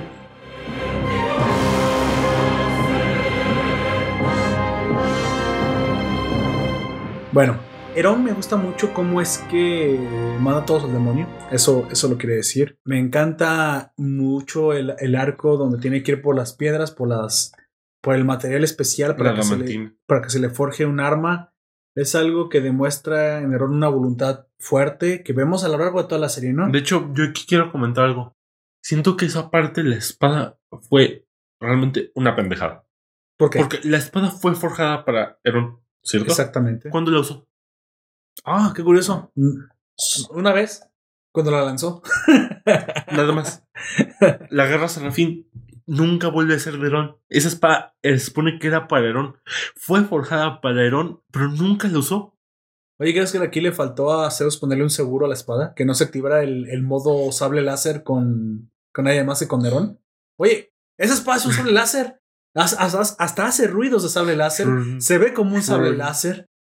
¿Qué chingados, Blood, Blood of Netflix? Este, Blood of, dos Netflix, de- Blood of Zeus. Te, te va a quedar una demanda ahí de, de Disney, yo creo.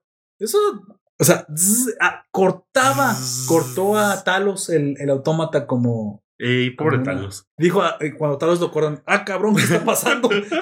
¿Qué chingados? ¿Qué esas armas? Oye, Son sablelas. ya sé que no hablaba y que era un robot, pero, Pero si hubiera podido hablar, hubiera dicho, no me ching, no me hot, no me. Oye, ¿qué está pasando aquí, no? Sí. Pero bueno, ahí sí se me hizo un fallo de que hicieron un arma que supone que Tienes razón, creo que. que es un arma mal. divina que supone que fue hecha para Herón. Para Herón, no para su contra. Y un arma capaz de matar al mismo Zeus. Pues capaz de matar al mismo Zeus. Entonces ahí se me hace realmente un desperdicio eso. Sí, porque nunca tiene un- realmente un, un arco esa, esa espada, más allá de ser la- el arma con el que Serafín hace el, Sí, con- Pero recuerda que también así eran los, los griegos, ¿eh? Que curiosamente se, se termina eh, dando cuenta Herón que la espada no es lo suyo. No, y de hecho nunca le voy a hacer una espada. Todo, todo el rato era un arco. Un arco. Que es algo que me gustó mucho porque estamos viendo entonces algo diferente en Herón, no como sus hermanos. Hércules no ocupaba ni armas, creo que con sus puños era más que suficiente. Traía un garrote. Exactamente. Perseo muy probablemente era un buen espadachín. Pero vemos en, en Herón precisamente un arquero nato. Un arquero. Y que curiosamente al final se consagra con el arma que le manda Hefestos, ¿no? Dice, ¿sabes qué? No tomes esa lanza, no tomes esa espada. Se la manda Festo con. No me acuerdo si es con Hermes o con Apolo. Con... Oh, ¿qué, qué es un Hermes? Y le dice, mira, ese es el arma que realmente es para ti. De un bastardo a otro. No, ah, si de un bastardo a otro, esta arma es para ti. De Tú hecho- eres el, el predilecto para usar. Y ¿sabes qué? Curiosamente, eso de usar el arco me recordó mucho al mito de, de Sagitario. Ah, sí, sí. Entonces dije, ok, ok, ok, estamos viendo cómo este héroe tiene su propia personalidad, cómo se consagra, y aunque tiene mucha, mucha influencia de los demás héroes, se parece mucho a Perseo en las partes del mito Sí. y en el crecimiento, tiene algo diferente. No es el clásico, no es el clásico espadachín que con esa espada va a vencer a todo el mundo. No, no, no. De hecho, yo quiero hacer un comentario. Hace un tiempo vi un anime del cual no recuerdo el nombre completo, pero se, creo que se decía Vanaris en alguna parte, Vanaris. Ujú. en la cual es un mundo de la Edad Media. Hay armas, hay espadas, hay magia. Entonces, el Ah, fantástico de la Sí. Edad Media, porque la Edad Media solamente había peste bubónica. peste negra también. es la Pero misma. bueno. Ah, bueno. Pero bueno, entonces la historia trata de un noble, el cual entre las cosas se le juzga porque no es bueno con la espada Oh, es que que se sí. le descarta por ser un arquero. Y un muy Vaya, buen arquero. desgraciados. Muy buen arquero. A, a Legolas no le gusta esto. De hecho, hay una escena donde le disparan a una de sus sirvientas y agarra la flecha, gira y sin y calculando dónde vino la flecha, dispara la misma flecha y asesina al atacante. ¿Quién es Guillermo Tell? No, espera. A ver, Robin Hood. Sí, no, solamente hemos visto estos super arqueros en, Sí. en esas figuras, ¿no? Que conocemos. Sí, y, y te das cuenta que a pesar de ser era un, excelente arquero. era, un O sea, es excelente. que si, la- si esta es tu arma, si es para lo que eres bueno, pues entonces eso es para lo que eres bueno. Sí. Y De era hecho, no quiere decir que los arqueros no se puedan defender de cerca, pueden pelear de cerca con espadas. De hecho, lo vemos en la figura de Legolas como un arquero consagrado de los, de los elfos, Sin embargo, de cerca él podía defenderse porque pues podía tener... De- déjense venir, tengo arcos y flechas para todos. ¿Sabes qué otro me recuerda que, que se puede ser un caballero poderoso con solamente un arco? ¿Recuerdas este caballero de Sword Art Online, el de Alicization, el que era del caballero de fuego? Ah, el de fuego. Él usaba nada más el arco. Sí. Y de hecho, su arma más encantada con liberación de recuerdo era un arco, no Sí. una espada, un arco. Bueno, aquí me gusta que Heron, eso sí es algo que le voy a dar un, un check a la serie. Se considera como un arquero bastante poderoso y me Desde gusta. el inicio y hasta el final. mucho. Quiero mencionar otra parte que me gustó mucho de la serie. A ver si a ti te gustó tanto como a mí. A mí me encantó cómo atraviesan el Valle de los Muertos.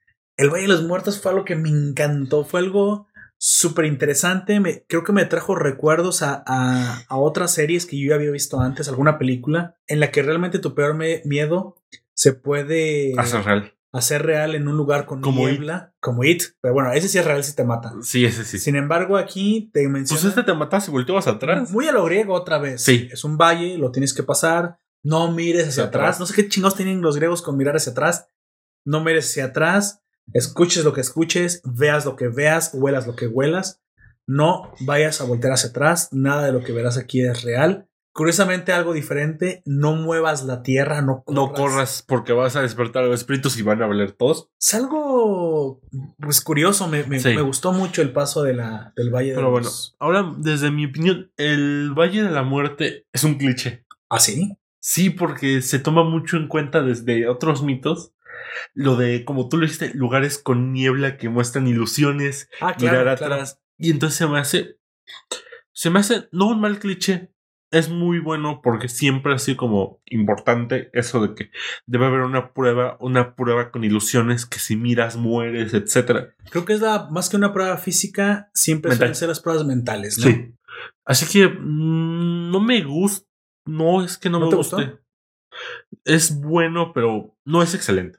Es Tú- bueno, pero no es Tú excelente. hubieras querido algo diferente entonces. Algo más, ¿Físico? no, psicológico de otra manera. No con el cliché de voltear atrás. Mira, a lo mejor eso es un poquito viejo para ti, pero hay una parte en las guerreras mágicas que tú sabes que la estoy volviendo a ver, Sí, que precisamente es algo que yo quería volver a ver hasta en San Prime Video.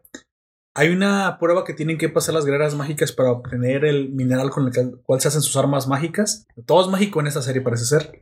Y en su. Popo mágica. en su imaginación, bueno, no en su imaginación, pero en su ilusión personal tienen que pelear contra su ser más querido. ¿Crees que algo así te hubiera gustado más? ¿Algo más directo? No, y les hace daño, ¿eh? Ese ser querido les hace daño. Ellos tienen que matar a, o bueno, ellas tienen que vencer a ese, a ese ser querido que las ataca, si no van a terminar siendo ellas No, tan, no fue tanto el problema de la ilusión, fue la condición de la muerte. Más que nada. Porque la condición de mirar atrás siempre es muy usada. Siempre es Sí. como que muy vista. Y más que nada en la mitología griega. Pero ya viste que le pasó lo mismo que a Eurídice, se volvieron tierra por, piedra por Piedra. mirar atrás. O sea, yo, yo, yo esto lo iba a decir. Eh, ahora que lo recuerdo, siempre es te vuelves piedra. Sí. O sea, por eso te digo que no, no es malo, es bueno. Es un buen cliché, es un cliché de si mientras mueres, pero hay ilusiones, tienes que seguir de frente. No, tío, es lo mismo que te iba diciendo todo este ratito. No es malo, no es excelente porque es un cliché, pero es muy bueno. Ok. Bueno, esa, esa parte a mí me encantó. Vemos cómo el meollo principal del asunto es que Hera quiere, quiere hacer la guerra contra Zeus Quiere hacerse con el Olimpo. simplemente porque ya no aguanta las infidelidades de Zeus. Quiere, no sé si en algún momento piensa realmente que, quiere, que debe o desea matar a Zeus. Porque a mí de repente me da la impresión de que no lo quiere matar, que solo le queda una lección, que quiere matar a, al bastardo, pero si él no lo mata, pues entonces mata a Zeus. Es algo que una mujer despechada haría, no importando las consecuencias. Creo que se le fue de las, de las manos. Sí, Creo que era pecó de arrogante al creer que podía controlar a los gigantes. los gigantes. De hecho, ahí es probablemente el único punto de mérito que le voy a dar a Serafín. Porque en el momento en el que agarra el caldero de la oscuridad, él se vuelve el villano. Ahí sí se vuelve. ya no villano. pasa a ser un peón, él, él se vuelve el villano principal, Es cierto. con armas muy poderosas. No como al inicio de todo esto, que era solo un peón de los gigantes y de Hera. No, aquí ya es mi turno de ser el villano en turno. ¿Sabes cuándo creo que se vuelve el villano? Y es precisamente lo que te iba a mencionar a continuación. Creo que es algo cruel. Es algo que era. Por eso vemos la crueldad de Hera. Vemos cómo es que ella incluso comete crímenes peores que el mismo Zeus de alguna forma. Es algo que debes temer de una mujer despechada, supongo, y, si, y, me, y más si es una Lo dice Poseidón. Así es, solo un tonto haría enojar. En general creo que se refiere a las mujeres. A las mujeres despechadas, sí. Hay una frase famosa que no sé si es famosa, pero vi una serie que me dio mucha risa de que no hay, no hay peligro más, más, este, más alto para un hombre que el desdén de una mujer despechada. Porque ya hemos hablado esto antes, no, no te llegan de frente, te llegan por atrás y te llegan de forma indirecta y, Y no de la forma que te gusta que te lleguen a veces. No, no lo, vas a, no lo vas a ver venir, No, básicamente. no. Y literalmente no lo vio venir, porque recordemos que también le, le encajó una daga en el cuello y estaba convertido en Hermes. Sí. O sea que Hera puede tomar absolutamente, vemos su crueldad, puede tomar a cualquier cosa sagrada para Zeus y usarla en su contra. Y qué mejor que sus hijos. Sí. Porque de alguna forma, aunque Serafín no es, no es hijo directamente de Zeus, sí es hijo de la madre que, de la De la mujer que mujer amó. que, ama- que amó. Y vemos cómo es que Hera impide que Zeus La salve. sa- la salve cuando el mismo Serafín mata a su madre. De es hecho, vemos quedé, cómo "What?". ella, cómo Güey. era literalmente hace, hace que Serafín la mate. O sea, era. Por el placer. Por el placer. Por el placer de ver. Como el un- propio hijo mataba a la madre. O sea, si te quedas pensando, era, oye, o sea, yo sé que a lo mejor puedes ir a terapia, pero Terapia de pareja. ¿qué demonios te hicieron los humanos? O sea, en algún momento creo que la venganza se la toma tan personal, Se la toma demasiado personal. demasiado personal. Curioso. Eh, al final, al final me gusta mucho esta batalla, esta nueva gigantomaquia. Sí. Porque es algo, eso es, es algo que sucede, ¿no? Blood of Zeus nos trae como un culmen, como el epítome de la, de la historia que nos ha ido contando hasta ahorita. El fin de todo, podrías decirlo. Porque incluso se, acuérdate que se mueren Zeus y Hera. Es una vuelta al origen. Este origen en el que vemos cómo comienza todo y también me gusta cómo es que así también algo quedó pendiente, quedaron algunas cuentas por saldar. Bueno, Unas muescas, unas cenizas de donde hubo fuego. Si alguna vez ustedes habían pensado mientras veían la serie y si extrañaban esos diseños de los gigantes y que les, se les pareció que eran bastante interesantes Como que sobraron. y que muy probablemente no- nos hubiera gustado ver un poquito más de ellos en pantalla, pues se nos hace. Se nos Al hace. final no solamente renacen los gigantes, nunca mencionan los nombres. Yo los conté, pero no sé si exactamente cuadren perfectamente con la mitología. Recordamos que tienen una- un número específico, deben ser nueve gigantes. Nueve Pues sí, gigantes. eran nueve. No me acuerdo. Yo, yo conté siete. Siete, porque acuérdate que uno, a uno se lo estaban comiendo. Exactamente. Así que allá sean ocho. Buenas noches. Bueno, el caso es que son Más gigantes. acuérdate que Cíclopes y Cantoquiros. Ahora, no estoy seguro si se basaron completamente en el número real, pero son los que Netflix nos quiso traer y tienen unas, fi- unas formas de pesadilla impresionantes. A mí me gusta mucho el diseño, es algo de lo, me- de lo mejorcito de la A mí serie. me gusta el que fue como el diseño más simple, que era como un rinoceronte y se lanzaba rodando. de un Ramos, era, literalmente. un, era un Ramos, sí, cierto. Vemos cómo es que Era solo puede tener el control sobre los gigantes con Al el, tener el caldero oscuro. el caldero oscuro, exactamente. O de la oscuridad, algo así decía. Sí, sí, el caldero. El caldero negro. estaban las almas. Nunca te explican muy bien. O sea, no puedes matar a los gigantes si no les quitas el alma antes. O sea, no los puedes derrotar si no les Creo quitas que el alma. realmente no pensaron en eso. Porque está curioso. A ver, si ellos habían vencido a golpes, quiere decir que los asesinaron. Pero sus almas se las quitaron del cuerpo. Simplemente si vuelve el alma al cuerpo, ¿ya revive? Supongo. Pero no entiendo por qué no estén los cuerpos. Si no, no tendrías la, se- la serie entera. Sí, pero ahora sí, siempre analizo sea, no importa que no haya serie, pero debieron destruir los cuerpos. Quiero pensar, quiero pensar que la primera vez fue tan difícil siquiera vencerlos que lo que pasó es que mejor hicieron el caldero para de una vez sellar sus almas en, en el caldero y al parto pues, los cuerpos no eran importantes porque ya habían sido derrotados. Si no hubieran encerrado sus almas es posible que estos gigantes se hubieran recuperado lentamente porque vimos en el principal que sí hay un factor de regeneración. Sí. No sé si los, los dioses del Olimpo lo tienen, pero por lo que tuvo que hacer Zeus, que fue cauterizar su propia herida de la daga que le encajó esta, que le ensartó en el cuello esta era, yo creo que los olímpicos no tienen la capacidad de autorregeneración. Sin embargo, los gigantes sí. Lo cual es, es posible que es lo que hacía la guerra tan larga y era Sí. tan, tan difícil vencerlos. Así que si dejaron los cuerpos, a lo mejor no era tan fácil destruir los cuerpos, ¿eh? Pues, ¿cuántos años tuvieron? Pero hubiera podido pensar en algo. Digamos que ya cerrar las almas. Bueno, ellos son dioses. ¿Quién iba a liberarlos? O sea, yo creo que no lo pensaron y simplemente los aventaron al fondo del mar, como tú dices. Sí.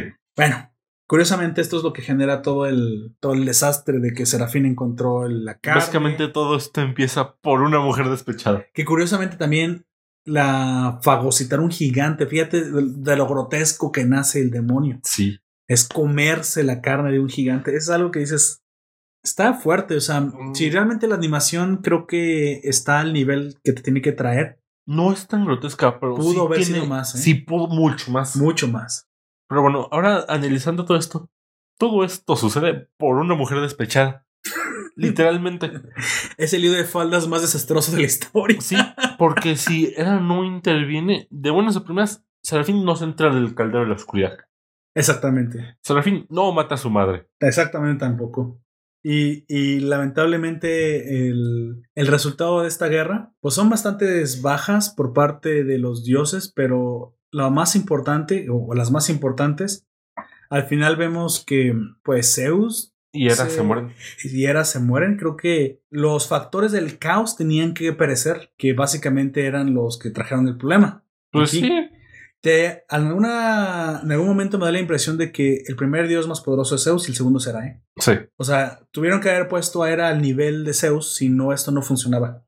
Si no, no había sentido por qué los demás dioses tenían que obedecer a Hera. Hera No es alguien débil. no es alguien débil. No creo que Netflix eh, haya metido su cuchara para algo aquí de, ¿cómo se llama? De, de feminismo. Creo que eso sí no fue así. Creo que quisieron contar una historia donde precisamente Hera fuera el factor importante y tenían que bajar a Zeus. Eso sí lo entiendo. Cuando no es, no es. Por eso les digo. En, este, en esta ocasión no creo que Netflix haya metido su cuchara, lo cual se agradece ver algunos materiales sin influencia política. Gracias. De hecho, hay algo- Gracias por no meter Hablando de eso. ¿Te acuerdas que hubo una, una serie o una película, una chica alta que se sentía incomprendida porque era alta y tenía que tener a novios más altos que ella y bla, bla, bla? Mm, yo me acuerdo de una serie de anime que es así, que se llama... mm, Ah, to Love, ah, Mickey to Love, algo así. No, pero esta es una live action. Esta es una con gente real. Ah, live action. Sí, una de que salió en Netflix, fue de Netflix, que era la típica chica que se sentía incomprendida por ser alta. Ah, ¿En serio? Yo no, yo no la he visto. Ah, no, está ronda, por amor de Dios, no la ves. ¿Se siente incomprendida por ser alta? Sí, porque es más alta que el hombre promedio. Uh, qué estrés Pero- para ella. Y hay un meme que dice, esta es la primera serie barra película que trata este tipo de problemas. Pero bueno, viste Los Locos Adams, ¿verdad? Sí, claro. Ah, Morticia es más alta que, Mortis es más alta. que, Este... que su esposo. Si ubicas el increíble mundo de Gumball, Penny es más alta que Gumball. De hecho, de hecho, Penny es más alta que. En, en Big Bang Theory, Penny es más alta que Leonard.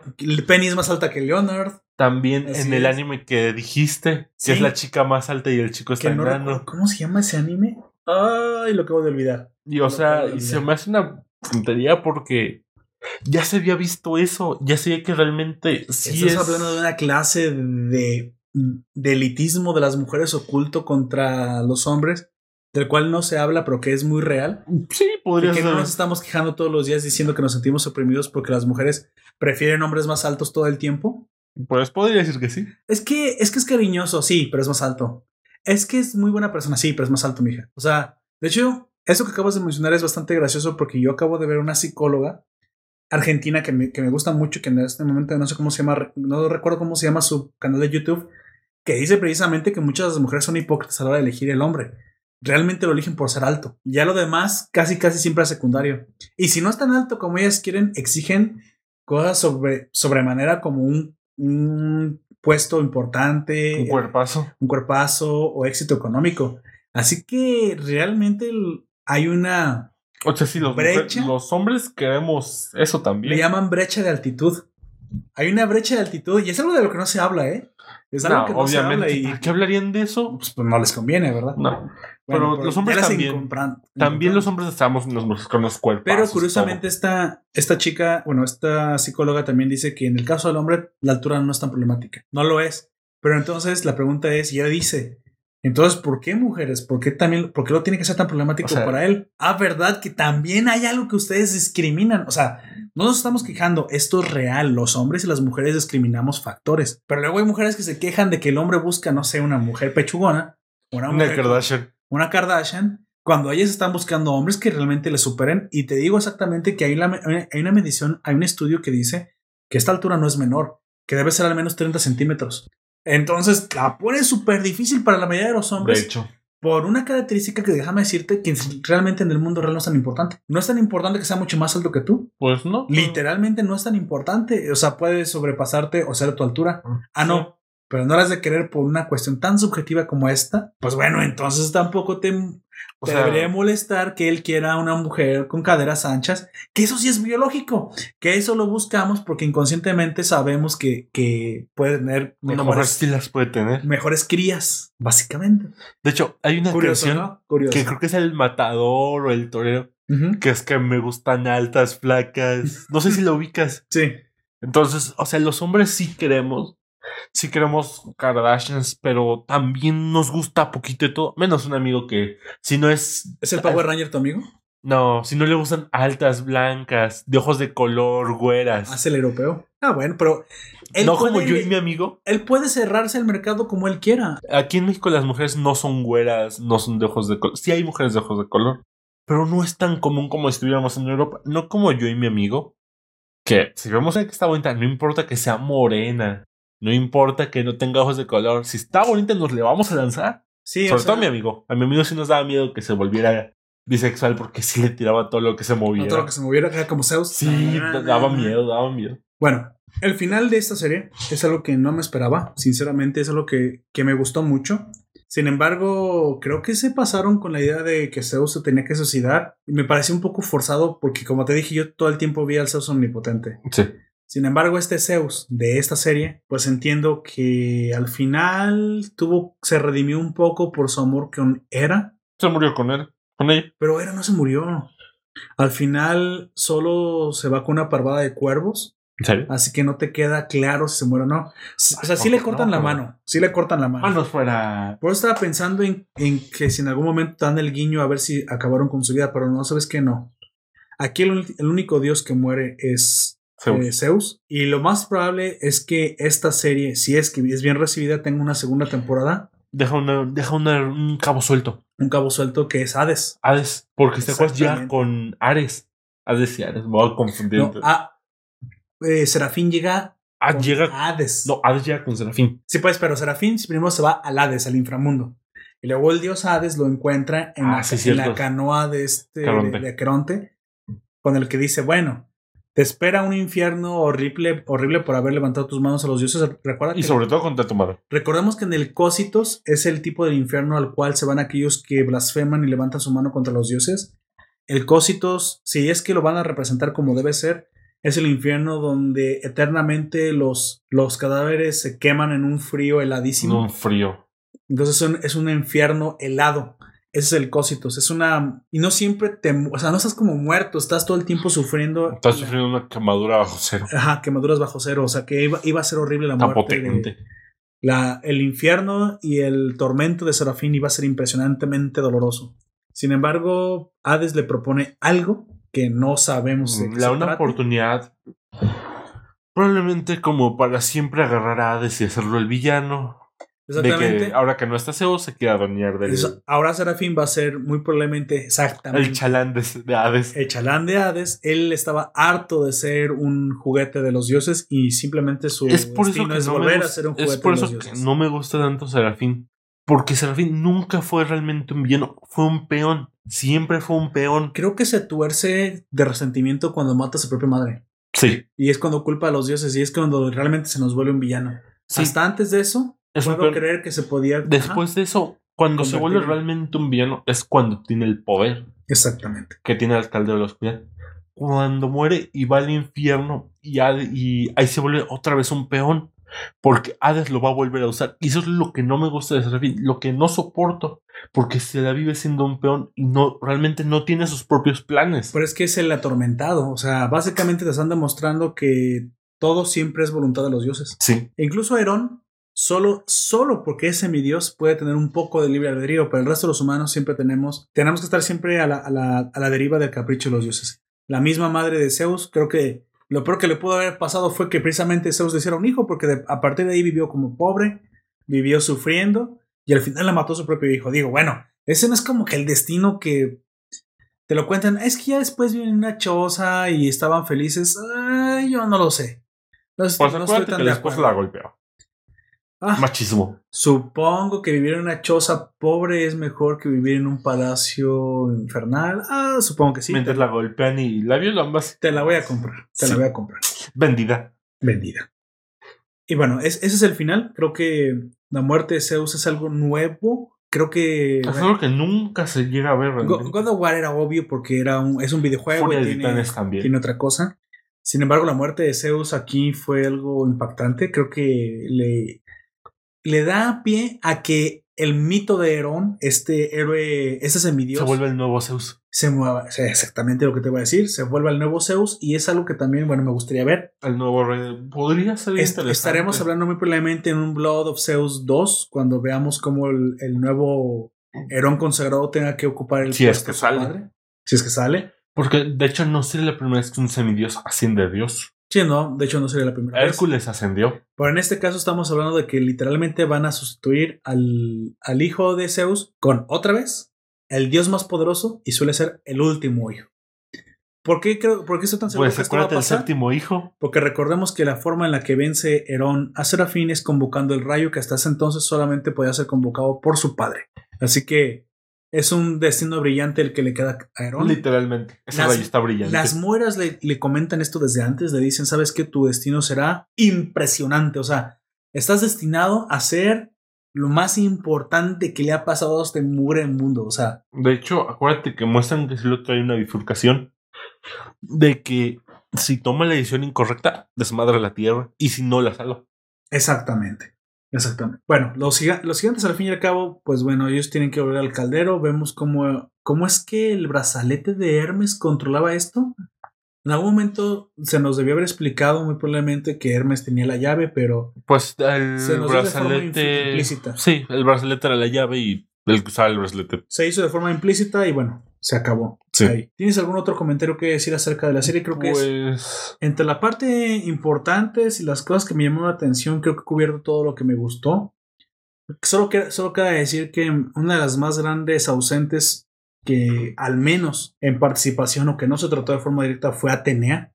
Quiero entender que aquí realmente el balance pudo haber sido eh, Atenea, o sea, el hecho de que existiera Atenea pudo o no haber desbalanceado esto a, al favor, así que sabemos por lo poderosa que es y porque ella es la guardiana de la tierra, que si pones a Zeus, no pones a Atenea y, Sí. y viceversa, ¿no? Porque básicamente es la hija. Ahí de hecho tenías que. No podías tener dos guardianes de la tierra. Sí, no. Así que tenía, tenía que ser relegada al, a diosa Se- norm- secundaria. sí. Ahí del séquito. Así que, bueno, desde mi punto de vista, Sangre de Sos me gusta. Es muy buena, pero es lo que yo desde que la terminé de ver antes, la vi otra vez con acá, con la comunidad. Pues la vi la primera vez me gustó, pero tenía como. Tenía como algo que le faltaba para ser grande. Tenía que ser algo que le faltaba para hacer una muy buena serie. Y después de volver a verla otra vez aquí con la comunidad, me di cuenta de que sí es cierto. Porque después de verla dos veces y que te siga quedando el mismo sentimiento de que le falta algo, le falta.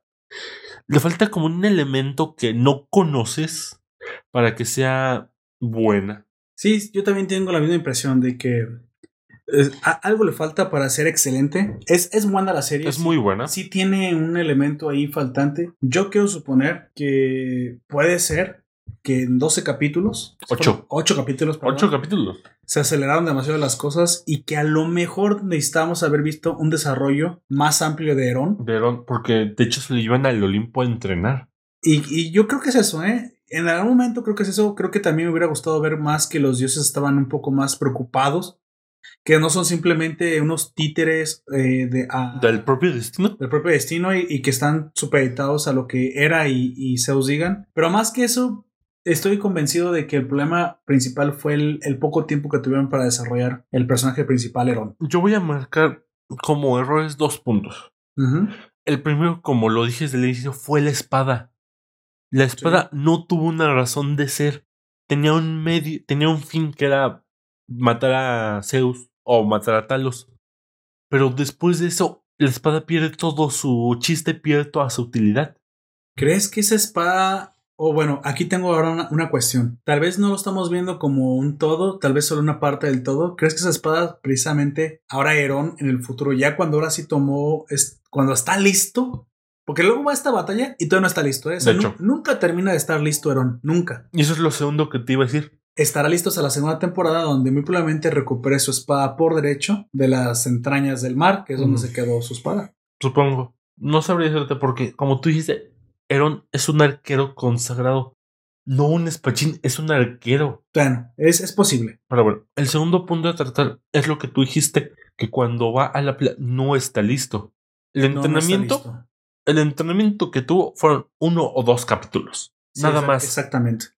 Es que yo siento que hubo como esa carencia de que debieron redactar mejor el entrenamiento, debió tener más entrenamiento, Más pruebas, ¿no? más pruebas. Es que por- todos los hijos de, de- Zeus, como Hércules y Perseo, siempre han tenido pruebas precisamente para poderse consagrar como consagrar semidioses. como semidioses, como héroes y demostrar que no solamente son fuertes o algún tipo de entrenamiento. Perseo, para Perseo. Y creo que de Perseo no me acuerdo tanto. La prueba de Perseo, básicamente, la última prueba fue la medusa. Fue la medusa. Hércules, sus siete pruebas, que ya sabemos Doce. cuáles son. Ah, 12 pruebas. De hecho, curiosamente, empezaron como siete, luego fueron nueve y finalmente fueron dos. Vaya. Le fueron metiendo trabajos extra. Ven, por eso hagan sus trabajos a tiempo, si no Así les es. tocará extra. Trabajos extras así. Pero bueno, entonces lo que te tengo que decir, esa parte de que Herón tuviera un entrenamiento tan vano, porque sí fue vano, No fue ni tan completo. Le dice, Hércules, digo, Zeus le dice, no uses tu ira, usa tu cabeza. Y ya, fue el único consejo que le dio. Y ya con eso vence a un autómata, uno solo. Uno solamente. Así es. No te, no te muestran más pruebas, no te muestran que avanza más.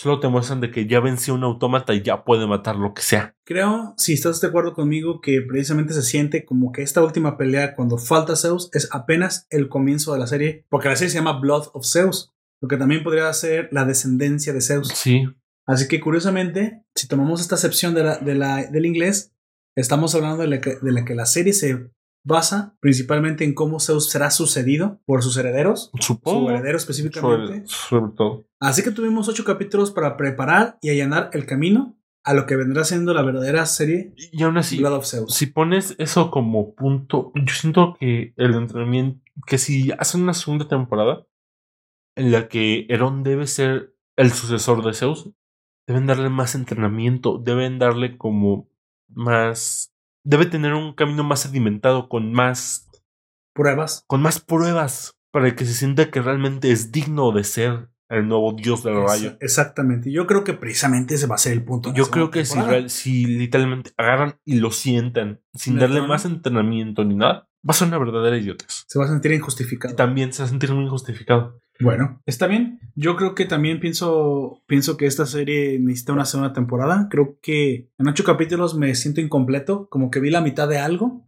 Pero bueno, para O ser el sinceros, preludio de. lo poco que he visto, este preludio está bastante bueno. Como decimos, no es excelente. Creo que tiene elementos que estuvieron de la- menos. y de estu- 10 le elementos que podría llegar a poner entre un 7 y un 8. Así que hasta no ver la obra completa, hasta que no veamos lo que lo que muy probablemente nos prometen ahora contra Hades y que curiosamente Hades sí se puede entender que ahora, pues si falta Zeus, mm, quiere reclamar al Señor. Reclama. Uno de los hermanos principales, mm, como que Poseidón estaba contento con el mar y él no quiere meterse en problemas. A Poseidón le gusta nadar en el agüita salada. Así es. Que curiosamente eso fue lo que le molestó de Hera, que le prometió el mar a los, De los hecho. gigantes.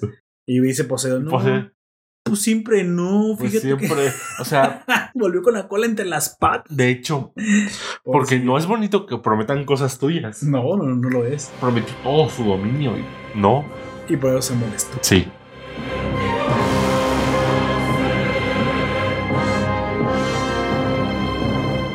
Pues bueno, ahí lo tienen gente. Eh, Blood of Zeus, una serie de Netflix muy, muy recomendada. Una serie que, a pesar de todavía tener unos ciertos fallos y parece que es Un desliz que otro. incompleta, es un buen arranque y muy recomendable para verse un domingo, un sábado o las tardes de, O ambos días. de semana. Así que, pues, ahí lo tienen. Quiero pasar rápidamente a los comentarios de la comunidad que no dije al principio por la prisa que llevaba. Que son algunos comentarios que nos dejaron en Evox. No, ah, nos dejaron un par nada más. Ahora, ahora tenemos un poco, muy pocos. Nos deja Gerardo Jiménez respecto al programa del debate del aborto. Curiosamente he tenido algunos, algunos comentarios aquí, que se agradece bastante. Él nos dice, excelente tema. También a lo largo de mi vida he cambiado de postura. En mi juventud estaba a favor del aborto y hoy ya no es así. Algo que quiero decir que mencioné dentro del debate, que a lo largo de la vida uno puede cambiar posturas y todo depende mucho de las vivencias, cómo es que nuestro marco moral y subjetivo se forja. Así que estoy seguro que a Gerardo Jiménez le pasó algo similar. Nos dice, mm, dice, ah, ah, ah, hoy en día ya he tomado amor por la vida y tengo una forma de pensar más madura, que es curioso, que cuando uno madura en teoría entonces se vuelca contra el aborto. Tiene que haber ahí una, una sustancial característica sobre, sobre la apreciación de, de la trayectoria. Es probable- probablemente que cuando uno crece se ve uno más valioso a sí mismo y por, y por ende, por empatía, más valiosos a los demás. Es algo que también he, querido todo este tiempo.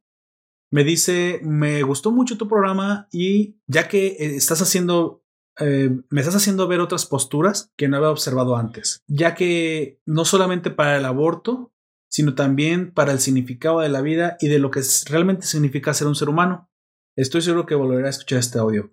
Muchas gracias, Gerardo Jiménez. Este tipo de comentarios son los que a mí me hacen ver que les gustan estos temas y que me parece que, que me motivan a seguir haciendo este tipo de, contenido. Gracias por tu comentario. También me comenta Life Anime CZ. Saludos, Nación. eh, re- respecto al Noticiero de la Nación. El último Noticiero de la Nación, por cierto, ese ya no habrá nunca más Noticieros de la Nación. Bueno, no sé si nunca más, pero al menos ese fue el último. Ya les comenté acerca de la decisión de contenido. Nos vamos a enfocar más en reseñas y en el tipo de contenido que nos gusta. Me dice Mm, me gustó mucho los, las noticias. Y también me comenta, Poperto, ¿sabes jugar ajedrez? Sí, sí sé jugar este Life Anime. Y si es así, ¿a qué nivel está? Mm, yo creo que soy un principiante. Sinceramente nunca he competido. Alguna, alguna vez participé en torneos de ajedrez, así que sí, sí los conozco. Sin embargo, mm, perdí algunas partidas, algunas las gané, pero ya nunca le seguí por ahí. Más bien toca siempre fue a nivel escolar. Dice, ¿aprendiste algo de ajedrez en la serie? No, curiosamente no, no es que lo aprendí, muchas cosas las conozco de oído, conozco las jugadas, estoy un poquito enterado del mundo del ajedrez, no me es ajeno. Sin embargo, obviamente de ver una, una serie, no creo que cualquiera se, se vuelva ajedrecista, sinceramente, pero se aprecia muchísimo a la hora de, de, de ver como en Gambito de Dama, que supongo que es la serie a la cual te refieres, la chica que hace las jugadas las hace con una emotividad, de la, los encuadres de la cámara y la forma en la que te plantean la historia no necesitas haber sabido jugar ajedrez para disfrutarla. Eso, eso sí lo garantizo. Él dice que la vida de un ajedrecista no es así. No, pues bueno, es una, es una serie muy probablemente te lo pintan como una rock, un rockstar, ¿no? Pero obviamente te están romantizando, de que eso se trata normalmente, eh, presencias de la vida de la chica de Gambito de Dama, presencias solamente sus, sus glorias y algunas, uno que otro drama. Obviamente una vida entera no se puede reflejar en, un- en una serie, eso lo, eso lo creo la. Y me dice al final, y si algún día se anima a jugar uno versus uno online ajedrez. Ah, gracias por la invitación. Como no, algún momento déjame desempolvo mis habilidades. Y claro que sí, jugamos uno versus uno. Gracias por tu comentario, la. Pues bueno, hemos llegado al final de este podcast. ¿Algún último comentario que tengas acerca de sangre de Zeus? Solo, Pues- solo que se mete con lo que se mueva. Eso ya lo saben los oyentes.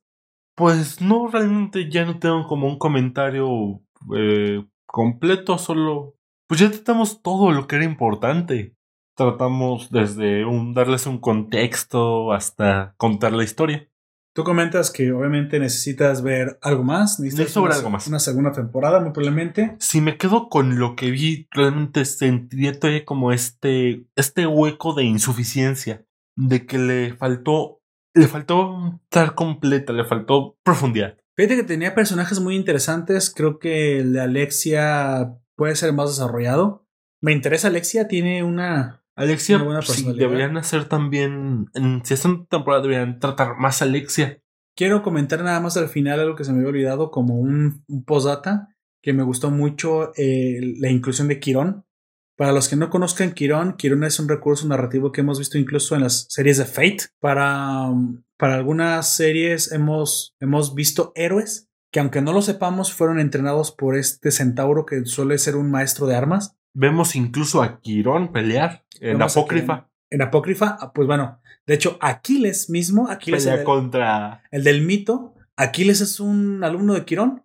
Vemos que también entrenó a, a Hércules, entrenó a Perseo y ahora entrenó a, a, bueno, Aquiles. a- no a Alexa, Alexia. Alexia. Yo pensé que iba de repente. Fíjate que eso hubiera estado muy interesante. Que ahora por, por ciclo, ahora Quirón fuera el que entrenara, entrenara a Herón. Eso hubiera sido muy interesante porque entonces hubiéramos visto ahora sí un crecimiento como el de los Hubiéramos- de hecho, si hacen eso, me gustaría también verlo. Que Quirón entrene, entrene otro héroe. También que te cuenten más sobre Alexia. Porque dime, de Alexia mm, vemos, conocemos su- de sus padres de apariencia. No sabemos sus nombres. No sabemos dónde nace. Me da la impresión de que puede ser incluso una semidiosa hija de Atenea. No sabemos tampoco este, de su pasado. Y no por qué- sabemos y más por qué que es tan poderosa, ¿no? No O sea, sabemos ni siquiera cómo se vuelve un arconte. Y si es una amazona, hay más amazonas en otro lado, muy probablemente en una isla por ahí. Sí. Pues Pero- de las- de las- de las Pero otra vez quiero decir que a lo mejor la inclusión de la- solamente una, una Alexia, o sea, una arconte amazona, es muy probablemente porque si tú tenías más elementos se te iban a ir de las manos ocho capítulos. Sí. Así que también no me voy a poner quisquilloso, por eso creo que incluyen lo que tienen que incluir, porque la mitología griega Muy bajo. es demasiado vasta como para poder probar todo. Creo que hicieron un reduccionismo bueno con sus debidos fallos, ¿verdad? Pues bueno, como que dije, Quirón está interesante y lo hemos visto ya en otros lados. Yo tampoco nada- tengo nada más que decir. Solo agradecer a aquellos que estuvieron con nosotros en el stream. Gracias por haber estado acompañándonos durante esta emisión. A Ale Gush, a Jack Mir, a Allen Marcells y a Juan Juan José que nos acompañaron y comentaron durante el stream a todos los que estuvieron también escuchándonos en vivo y a los que nos están escuchando en el formato podcast. Ya mm, para la siguiente veamos que muy probablemente tengamos un anime por ahí que tengo por ahí planeado. A mí me gustaría. no sé en algún momento traigamos Karakuri Circus, es algo que sí me gustaría A mí ver. también. Otro anime aunque que son también. 36 capítulos y son Un anime que me gustaría ver por el simple hecho de que Netflix ya lanzó la película es Psycho Pass. Psycho Pass. Yo ya vi. Psycho Pass las dos temporadas. Me gustaría volver a verlas y ver la película y traerlo aquí al formato de podcast porque es un anime muy, muy Muy interesante. psicológico. Muy interesante, claro que sí. Y de hecho es un poco difícil de reseñar. Hay que, Sí. hay que verlo con Hay tiempo. que verlo con tiempo. Pues ya hablaré también con los miembros ausentes de la nación, con Aoyak y Gunter, y vemos cómo nos ponemos de acuerdo Sí. para hacer eso. O si no, como te lo he dicho en algún momento, podemos hacer fuera del tiempo del directo, durante la semana cuando nos dé tiempo, también podemos hablar, como hemos hecho antes, los podcasts contigo, los que no son en directo, los que pueden ser grabados. Pues bueno, gracias a todos por habernos acompañado. Les recuerdo que nos pueden seguir en nuestras redes sociales, nos pueden seguir en estos directos en YouTube. Suscríbanse, denle a la campanita, supongo, y escríbanse sus comentarios en abajo que siempre los leeremos. También déjenos sus comentarios en iVoox y síganos por Spotify y por todas las de los audios. Por favor, despídete. Bueno, nosotros fuimos Nación Poperto con Lord Poperto y Ralex Díaz. Así es. Así que nomás me queda decirles que, me- que nos pueden escuchar en iVoox, en iTunes, en Google Podcast, en YouTube, en Anchor y en Spotify. Hasta la próxima. Bye bye.